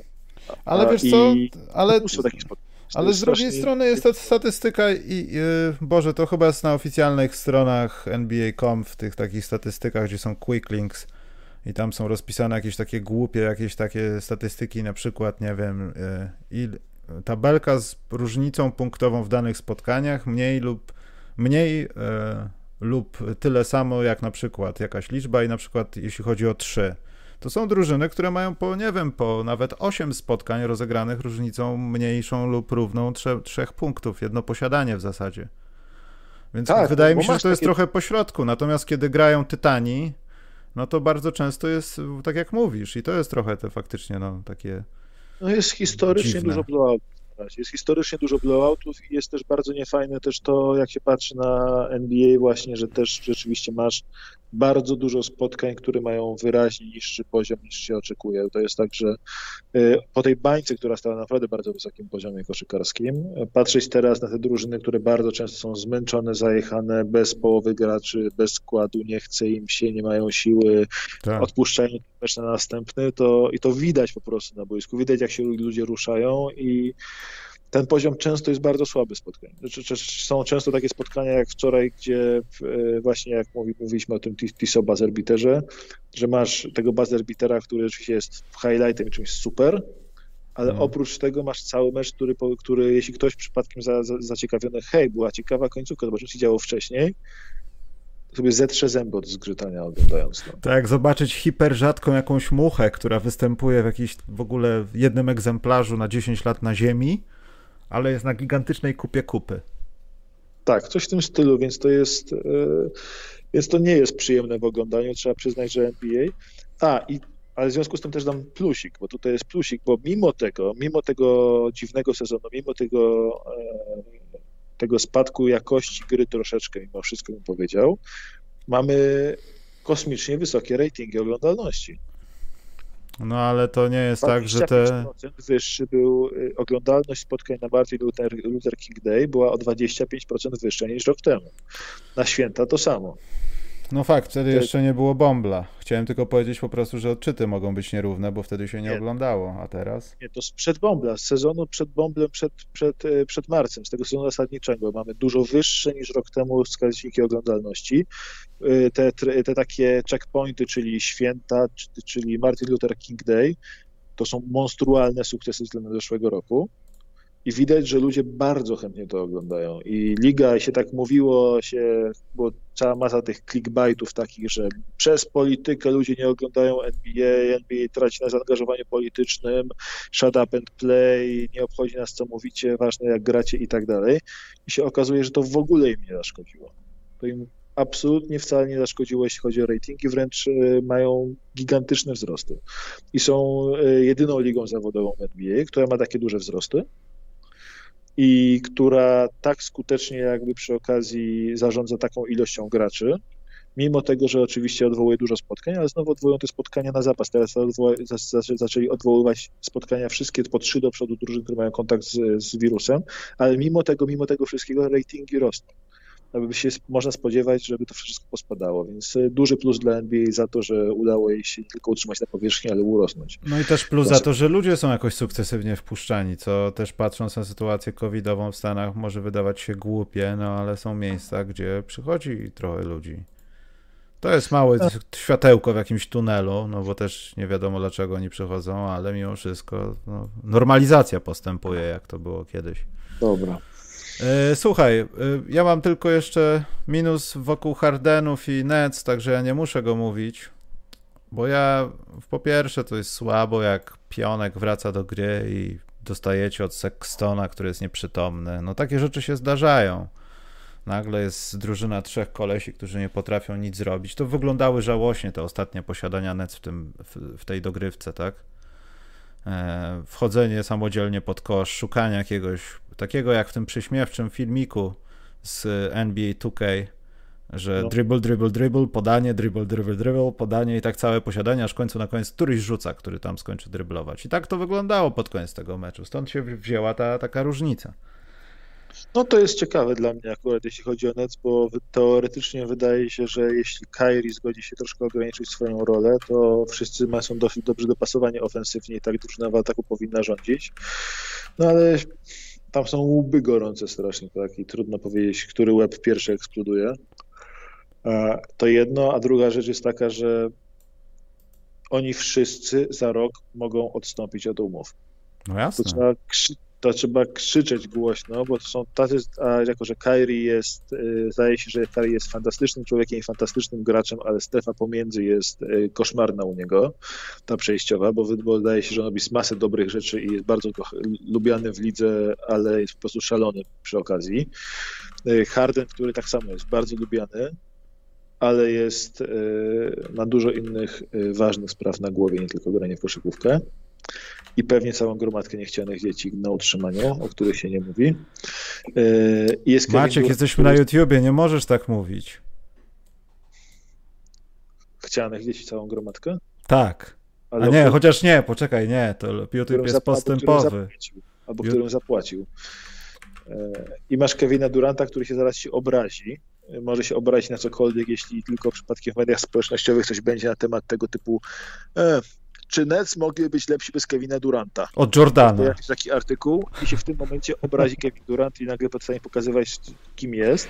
Więc to jest bardzo wszystko wrażliwe i kurczę, czy ktokolwiek by się zdziwił, gdyby taki Kyrie za, za rok odstąpił od kontraktu i poszedł w pizdziec. Jakby się to wszystko się... rozwaliło, to ten Brooklyn jest przeklęty. Prochorow to tak. zaczął. Ale, ale, oni mają tak, że oni oddali wszystko za jeden, dwa sezony Big Free z Bostonu i po 10 latach wychodzenia z tego gówna znowu oddali wszystko. Oddali całą głębię składu, oddali cały swój młody talent, oddali wszystkie swoje najbliższe 10 lat pików za to, że mają tak naprawdę półtora roku Kyriego Hardena i Duranta i muszą przez te półtora roku okazać się tak dobrze, żeby ci gracze chcieli za rok zostać u nich. I to jest niesamowite dla mnie, że oni jakby się nie uczą na błędach, bo o ile wiadomo, jak masz szansę na gracza typu Jamesa Hardena, dajesz tyle, ile trzeba dla Jamesa Hardena i to może Filadelfię ugryźć w dupę, że nie chcieli Tyrisa Maxeya oddać, bo to nie jest gracz, o którego powinien się, powinien się zabijać chcąc Jamesa Hardena, to z drugiej strony yy, akurat Nets ze wszystkich drużyn świata mogą, wydaje się, że powinni być niechętni do takiej wymiany. A tutaj zaryzykowali potwornie dużo i to, że Nets ryzykują tak strasznie dużo, a rok wcześniej zaryzykowali Clippers tak strasznie dużo i to się okazuje, że obie drużyny ryzykują całą swoją przyszłość, grając w lidze Los Angeles Lakers, która właściwie należy do LeBrona Jamesa w tym momencie.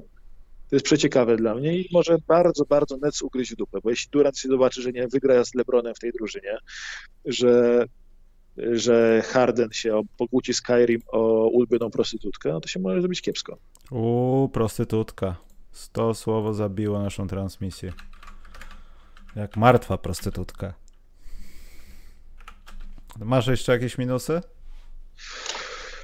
Jeszcze czekaj sobie, spojrzę na swoją tajną listę minusów. Bo ja nie chcę mówić o Nets, bo chciałem... A, nieważne. Bo to się nie uda. Ja już widzę to, że to się nie uda. To ten mecz, ja wiem, ten mecz z Cavs nic nic nie oznaczał, ale jak w takich sytuacjach jesteś nieporadny, jak mała dziewczynka i zastanawiasz się, czy gruby ze mną biegnie w kontrze, nie, ja jestem Kairi, zrobię pull-up nad centrem, bo jest za dwa, ale od pięciu lat to nie ma sensu, ale ja to zrobię. Powinienem walić truje, skoro drybluję, a nie robię. Nieważne. Y, nie chcę zobaczyć drugi raz takich nets, ponieważ wtedy uznam, że Big Freeze jakiegokolwiek rodzaju nigdy nie miały sensu. Że to jest mit, to jest utopia, to jest nieprawda. A chciałbym, no żeby to była prawda jednak, żeby oni zdobyli tytuł, żeby z tym Lebronkiem zagrali 7 spotkań w tym pieprzonym finale NBA i żeby napluć temu covidowi w twarz, że też możemy zagrać piękne playoffiki i finaliki. No, to by było, to by było na pewno fajne, ale zobaczymy jak to jeszcze Zobaczymy jeszcze, jak to wyjdzie. Ja to siedzę sobie teraz, patrzę właśnie na te wszystkie tutaj swoje tabelki, ale chyba wszystko powiedzieliśmy, co, co jest ważnego. Mówię, dla mnie jakby mm, ten sezon jest przedziwny i będzie coraz dziwniejszy, mam wrażenie, że będą się jeszcze działy coraz dziwniejsze rzeczy. E, drużyny jeszcze nie grają na swoim poziomie, powinno być lepiej. Te drużyny, te spotkania są mało wyrównane, powinno być lepiej masa nahypowanych graczy wygląda super fajnie, póki się nie, za, nie zagrzebie w ich liczbach. Typu Christian Wood wygląda super, póki na, na, niego patrzysz na boisko, potem się okazuje, że gość rzuca mniej niż 30% za 3, oddaje 5 trójek na mecz i nie, nie zna pojęcia słowa selekcja rzutowa, że Zion Williamson jest e, cudowny w ataku, jest szakiem naszych czasów. Wygląda kosmicznie w ataku, a potem idzie do obrony i nie jest w stanie obronić własnego cienia w trzech spotkaniach, a w czwartym z kolei bro, bro, broni wszystko i nie wiadomo, co to jest za różnica, skąd się ta różnica bierze. No i też dodajmy, że ten atak jest trochę bez sensu, no. Bo to, to, to Maciek tak naprawdę, gdyby to się wszystko działo w playoffach, ja, ja uwielbiam te jego kombinowane akcje w powietrzu, że on jest bity, uderzany, ale to na jego ciele nie robi żadnego wrażenia. On jest na tyle silny, że możesz go bić kijem i on dalej wyskoczy do góry, zrobi jakiś chory rewers i nie da wsadu tylko dlatego, bo nie wypada, bo mi się nie chce. To jest tak. chore, tylko że w większym rozrachunku to jest to, jest to, to, głupie coś. No, trzy jest więcej Wiesz, niż dwa. I w takich playoffach parę, parę trójek i Zion będzie mógł sobie wyskoczyć nawet z połowy boiska i dać wsadek w kosmicznym meczu, ale to nic nie da. To się nadaje do meczu gwiazd. Jest takie ryzyko. Chociaż akurat jeśli chodzi o Zajona, to mi się podoba, jak go hoduje Stan Van Gundy, tak? Bo to jest tak, że on z jednej strony właśnie jest na razie takim gościem zawieszonym, tylko mi się wydaje, że dla, że SVG stwierdził, że to jest ok, to jest przejściowy dla Nowego Orleanu, co będzie, to będzie z bilansem a on po prostu nauczy go podstaw i go nauczy. I taki dobry przykład tego, co robią w Nowym Orleanie, to jest, że ta drużyna była ledwo w pierwszej dwudziestce zbiórek y, w lidze, a teraz jest druga, jeśli chodzi o zbiórki ogółem i pierwsza, jeśli chodzi o zbiórki na własnej tablicy. I Zion tutaj nauczył się jakby i zastawiać, i zbierać, wykorzystywać zastawienie Stevena Adamsa. I to są takie małe, małe rzeczy, które oni się po prostu uczą i on uczy Ziona tego, tych podstaw, bo gość kurczę, no trzeba powiedzieć to otwarcie, gość żył y, swoim hypem przez ostatnie 7 lat, 6-7 lat. Od 6-7 lat słuchamy o tym, jaki Zion może być zajebisty, jak, jak on skacze, jak on jest silniejszy, większy, szybszy. 5 lat temu oglądaliśmy na YouTubie jego kosmiczne jakieś y, miksy, jakie młyny robił w kontrze nad ludźmi, przeskakując, kopiąc jakichś białych informatyków w twarz, w ogóle jakieś kosmiczne rzeczy. No. I teraz on wreszcie musi się uczyć podstaw koszykówki, a nie tych takiej tej flashy części, więc on nie ma ani jednej granej zagrywki na siebie. Ale Maciek, co jeśli Zion za te 5 lat nie będzie tym, z kim sobie wmówiliśmy, ja na pewno, że będzie to LeBron 2-0 i to będzie coś więcej, tylko on będzie Draymondem Greenem na sterydach. Będzie w, w pewnym momencie swojej karierze, kariery, będzie w takiej drużynie jak Draymond Green, tylko będzie robił swoje rzeczy dalej, ale będzie tym Draymondem Greenem, tym małym takim, wiesz, pitbullowatym gościem, który i tak wyskoczy wyżej od twojego centra i zrobi wszystko lepiej od twojego najwyższego gościa.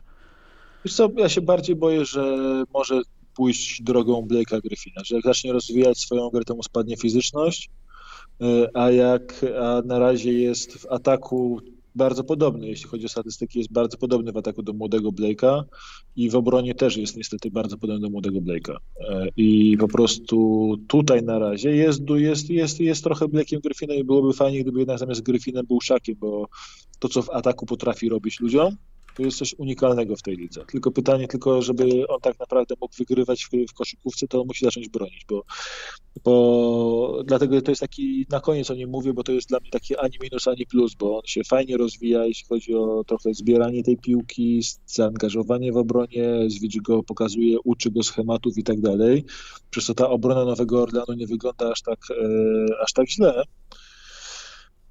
jak w zeszłym sezonie, tak? To jest, e, to jest pewien progres w obronie, chociaż cały czas to nie jest top obrona ligi. Mówmy się, bo to jest poza pierwszą dwudziestką, ale to już ciąg, to już nie jest low 5, tak? E, I uczy się jakby zająć, tylko, no, tylko to jest proces i my teraz ten proces, który powinien się odbywać w jego przypadku w pierwszym sezonie, oglądamy rok później i kiedy ten hype troszeczkę opadł. I teraz jest pytanie właśnie dla mnie ten Zion, Zion Nowy Orlean to jest taka drużyna tajemnica i będę strasznie teraz ciekawy tego, co będzie się działo w kolejnym sezonie, w kolejnym miesiącu z nim jakby, bo ten pierwszy miesiąc u nie, był u nich taki bardzo mm, wyboisty, a w tym miesiącu no oby, oby, oby to kliknęło po obu stronach parkietu, bo Nowy Orlean być fajną historią w tym roku. Dobrze, bo zapomnę. Y, wklejam, słuchajcie, na czat aukcje od naszych słuchaczy. To są aukcje wośpowe. Jedna to jest na taką małą, z tego co się zdążyłem zorientować, piłkę pamiątkową z Mistrzostw Świata i z podpisami kilku naszych zawodników kadrowych. Coś na temat kadry zaraz powiem. Tam jest Sokołowski, Łączyński. To sprawdźcie w linku. A drugie to jest ciekawe, jeśli wam pasuje rozmiar. Ja może coś tam podbiję. Ja nie, właśnie nie patrzyłem, jaki rozmiar. Jest koszulka chyba rozgrzewkowa Sokołowskiego. To jest dobry gracz naszej kadry. Mistrzostwa Świata. Warto mieć tak, taki gadżecik w domu. Jeszcze bo to niedawno Legii. Co? Jeszcze niedawno Legii. Oj, tam dawno dosyć. No ale ja, nie ma co tu komentować. Jeden z lepszych naszych, o już ktoś podbił. Jakiś łobuz podbił już, już 162,50. Sokołowski, Mistrzostwa Świata, bardzo fajna rzecz. Szkoda, że Adidasa, ale można to przecierpieć. No, zaraz sam podbiję. No, ty łobuzie, ty. Ale jak coś, to zachęcam, słuchajcie, ja tam, jeśli, poczekajcie, do kiedy to jest jeszcze? 9 dni, to ja gdzieś to wkleję jeszcze w komentarzach na Facebooku czy na YouTubie. Maciek pytanka i spieprzamy. Pierwsze pytanko, szkalujące nas oczywiście. Yy, poczekaj, najpierw ja wkleję, że są pytanka, bo ci ludzie, co oglądają, to biedni na YouTubie. A, co o kadrze chciałem powiedzieć, że to znowu mi się nie podoba. To wszystko znowu mi się nie podoba. Znaczy fajnie, że jest kadra, nie? I że będziemy grali, i że tam jest jakaś grupa próbna taka, która yy, no, tam będzie próbowana, wiesz, przedkadrowo. Ale ta sytuacja z Adamem Waczyńskim w dalszym ciągu dla mnie jest taka mocno dyskusyjna. Możemy nazwać po imieniu? Czy nie wolno przeklinać? Może niespecjalnie chciałbym, żebyś przeklinał bardzo, ale wiem, co chcesz powiedzieć. Na K, a potem estwo się kończy. Ktoś do, doda, co to jest. Tak, to ja dodam, że nie wiem, czy ja powinienem to mówić, chociaż w zasadzie nie, nie powiem nic nowego, bo wydaje mi się, że Adam to powiedział w jakimś wywiadzie już w międzyczasie. To nie jest tak, że do niego ktoś zadzwonił. Słuchaj, wybieramy cię tam do próbnej grupy chłopaków do kadry, jedziemy, wiesz, tutaj będzie okienko. Po prostu był komunikat, że jest i to wszystko. Tak, on nawet to jest tak, to jest znana i to jest teraz historia, to jest dla mnie, dla mnie to jest akurat y, bardzo smutne, że Informację tą posiadam z pierwszej ręki. To nie to, że przeczytałem sobie gdzieś na sportowych faktach u Karola Waśka, tylko rozmawiałem z Adamem. I akcja jest taka, że do niego nikt nie zadzwonił. Maciek na miłość boską. To jest to jest nie, dalej. A, nie chcę o tym rozmawiać. To jest jakby totalna żenada, jeśli chodzi o wejście takie, że wchodzisz po prostu z, z gry, bierzesz gracza do kadry i sobie tak robisz, tak przecież i mówisz i udajesz, że jesteś w porządku względem gracza, bo bierzesz gościa, który jest legendą kadry, którym jesteś skonfliktowany, ale patrz, jest tej szerokiej kadrze. To teraz zależy tylko ciebie, czy przyjdziesz. I on potem przyjedzie na tą kadrę biedny i co? I przyjedzie na kadrę, bo jest gościem, który kadry nie opuszcza nigdy, jeśli sobie powołanie i może przyjechać. I będzie cały czas gościem, który tak naprawdę grasz dla człowieka, czyli powiedzmy dla pana Pisiewicza, który e, cię szkaluje cały czas. Grasz dla trenera, który nie wziął twojej strony ani przez chwilę, tylko cały czas się krytykuje i pisze ci SMS-y, przeproś Piesiewicza. Mimo, że to nie jest rola Paczyńskiego przepraszać Piesiewicza. Dla mnie to jest e, tak żenująca sytuacja z tą kadrą, ale generalnie Nasz związek to jest temat na pato podcast e, przy alkoholu i przy przekleństwach, bo bez tego by się nie dało. No niestety, także przejdźmy do tych pytanek. Poczekaj, oddało, bo szkalowanie było. Co wy gadacie? Big Freeze z sukcesami. Celtics 2007, LeBron i Miami, Golden State z Clayem, Karem i Durantem. To nie my gadamy, to Michał. To ja powiedziałem, ale też mamy wymieniać te takie nieudane? Bo ja mam dobrą pamięć, jeśli o to chodzi. Kobe Bryant, Steve Nash, Dwight Howard. W zasadzie wszędzie, gdzie poszedł Dwight Howard, to był nieudany pseudo Big Free Tots. To jeszcze mam wymieniać? Eee, nie wiem. No dawaj. Carmelo, Derrick Rose, Kristaps w Nowym Jorku? Mam dalej? Poczekaj. Eee, tylko trzeciego mi brakuje, ale chyba to był Greg Monroe, Andre Drummond i Josh Smith, nie Maciek? To największe, to największa strój. Poczekaj, poczekaj, poczekaj, masa, poczekaj. O, mój ulubiony, Lamarcus Aldridge, Brandon Roy, Greg Oden.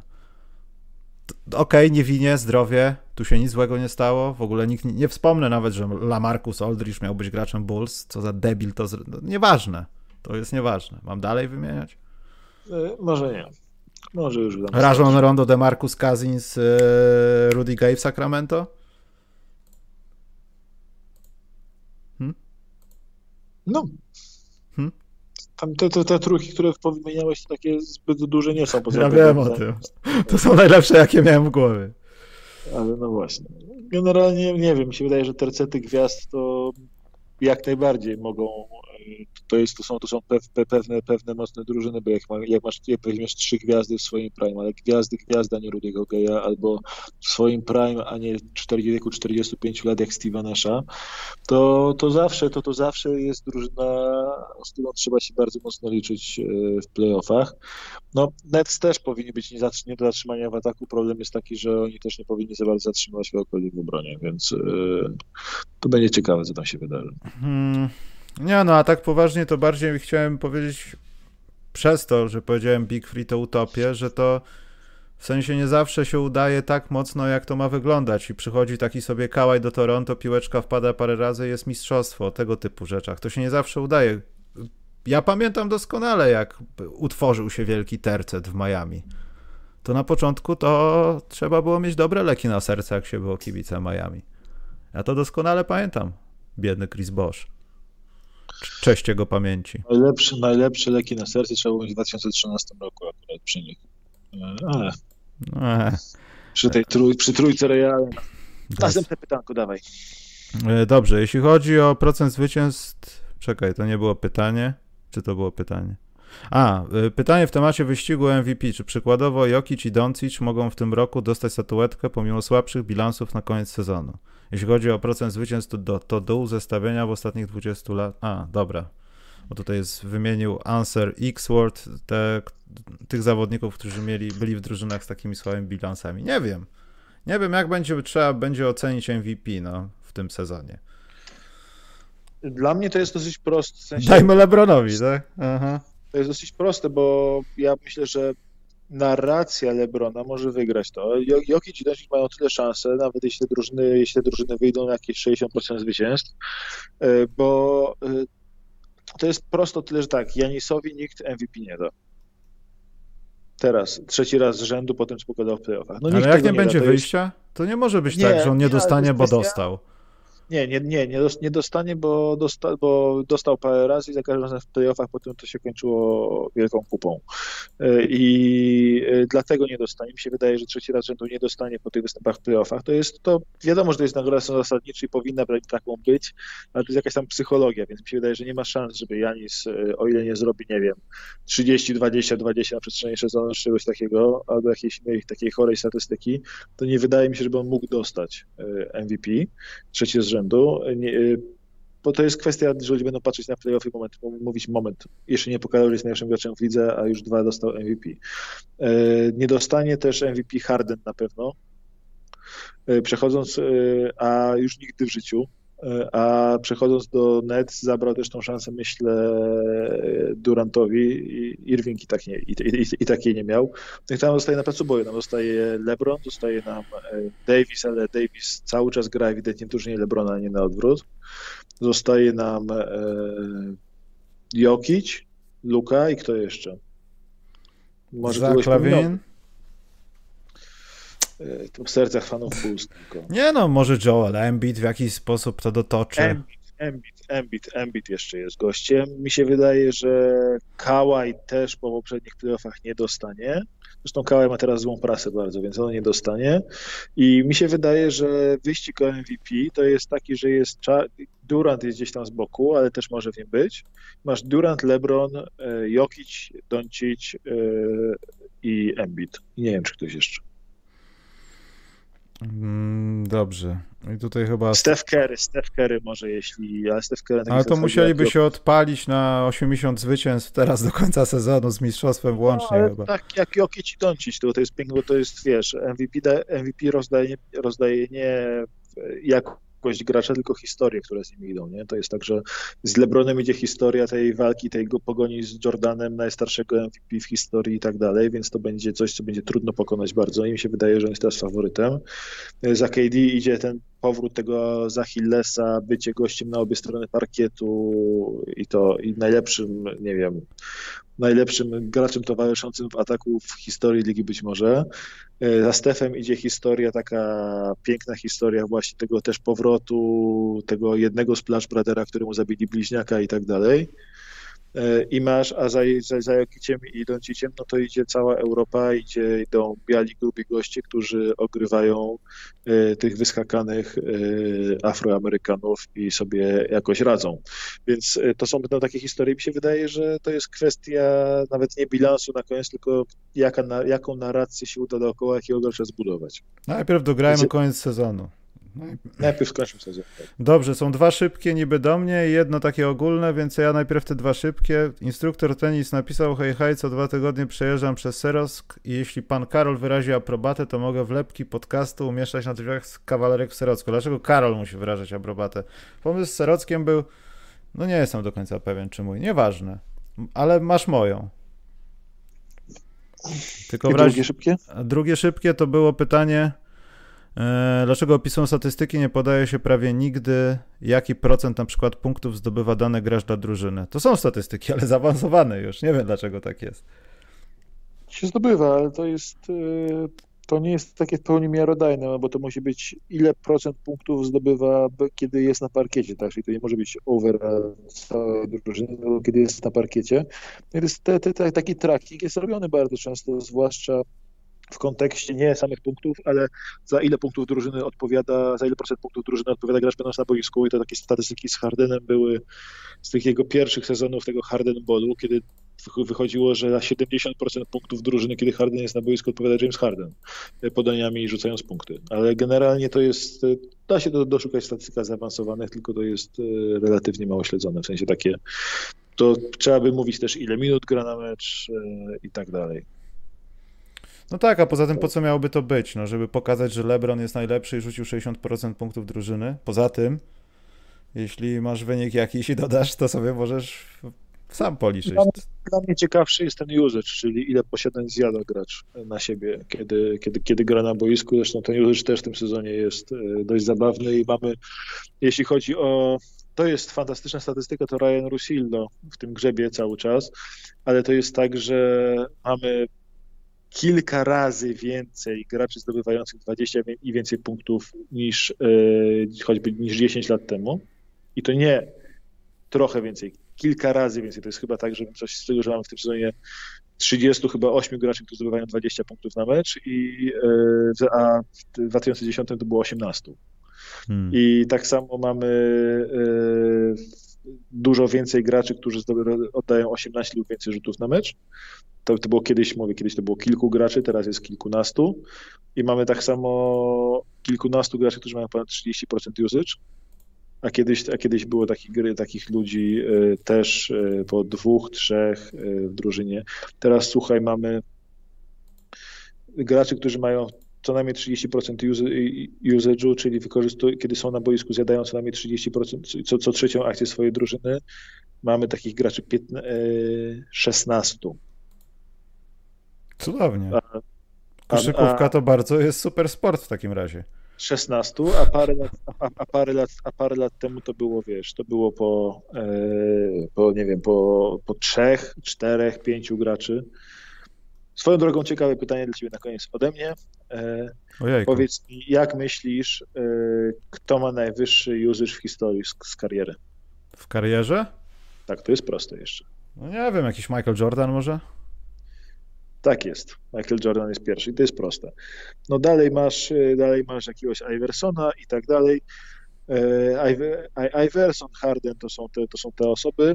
Hmm. I masz jednego gościa, którego się tam w życiu nie spodziewał. Uważaj, na piątym miejscu hmm. usage w historii hmm. z kariery jest DeMarcus Cousins. Chryste Panie. To jest dobre. To jest, to, jest, to jest jedna z ulubiona chyba liczba, którą od dawna słyszałem. To jest facet, który nie umie nie rzucać, nie umie nie zjadać posiadania. On lubi. Tak jak ten, myślisz co, że ten chiński film Boogie to jest o, o czymś innym, to jest o życiu Bugiego tak naprawdę w azjatyckiej wersji, a nie, że... Coś w tym jest. No, dobra. My musimy kończyć, bo jest już... Yy, nie, za długi jest ten podcast, to jest ostatni podcast w historii, ja już nie chcę nagrywać podcastów po tak długim podcaście. Yy, ale może usłyszymy się w przyszłym tygodniu. Niestety, znowu. Co zrobić? Dobrze, to słuchajcie, dzięki za dziś, trzymajcie się. E, oczekujcie podcastu z Przemkiem, bo już lista tematów jest zrobiona, więc to może nastąpi w końcu. Przemek, mam nadzieję, że tego słuchasz, więc yy, tyle chciałem. Ten, licytujcie Maćka z tą koszulką, bo on się tam będzie flexował po tym, że ją ma, więc te linki są wszystkie do tych wośpów tu na czacie. Chodzę, więc... chodzę cały na biało-czerwono i biorę koszulkę. Tak to widzę. Dobrze Maciek, dzięki za dziś, no i trzymajcie się. Dzięki wielkie, na razie.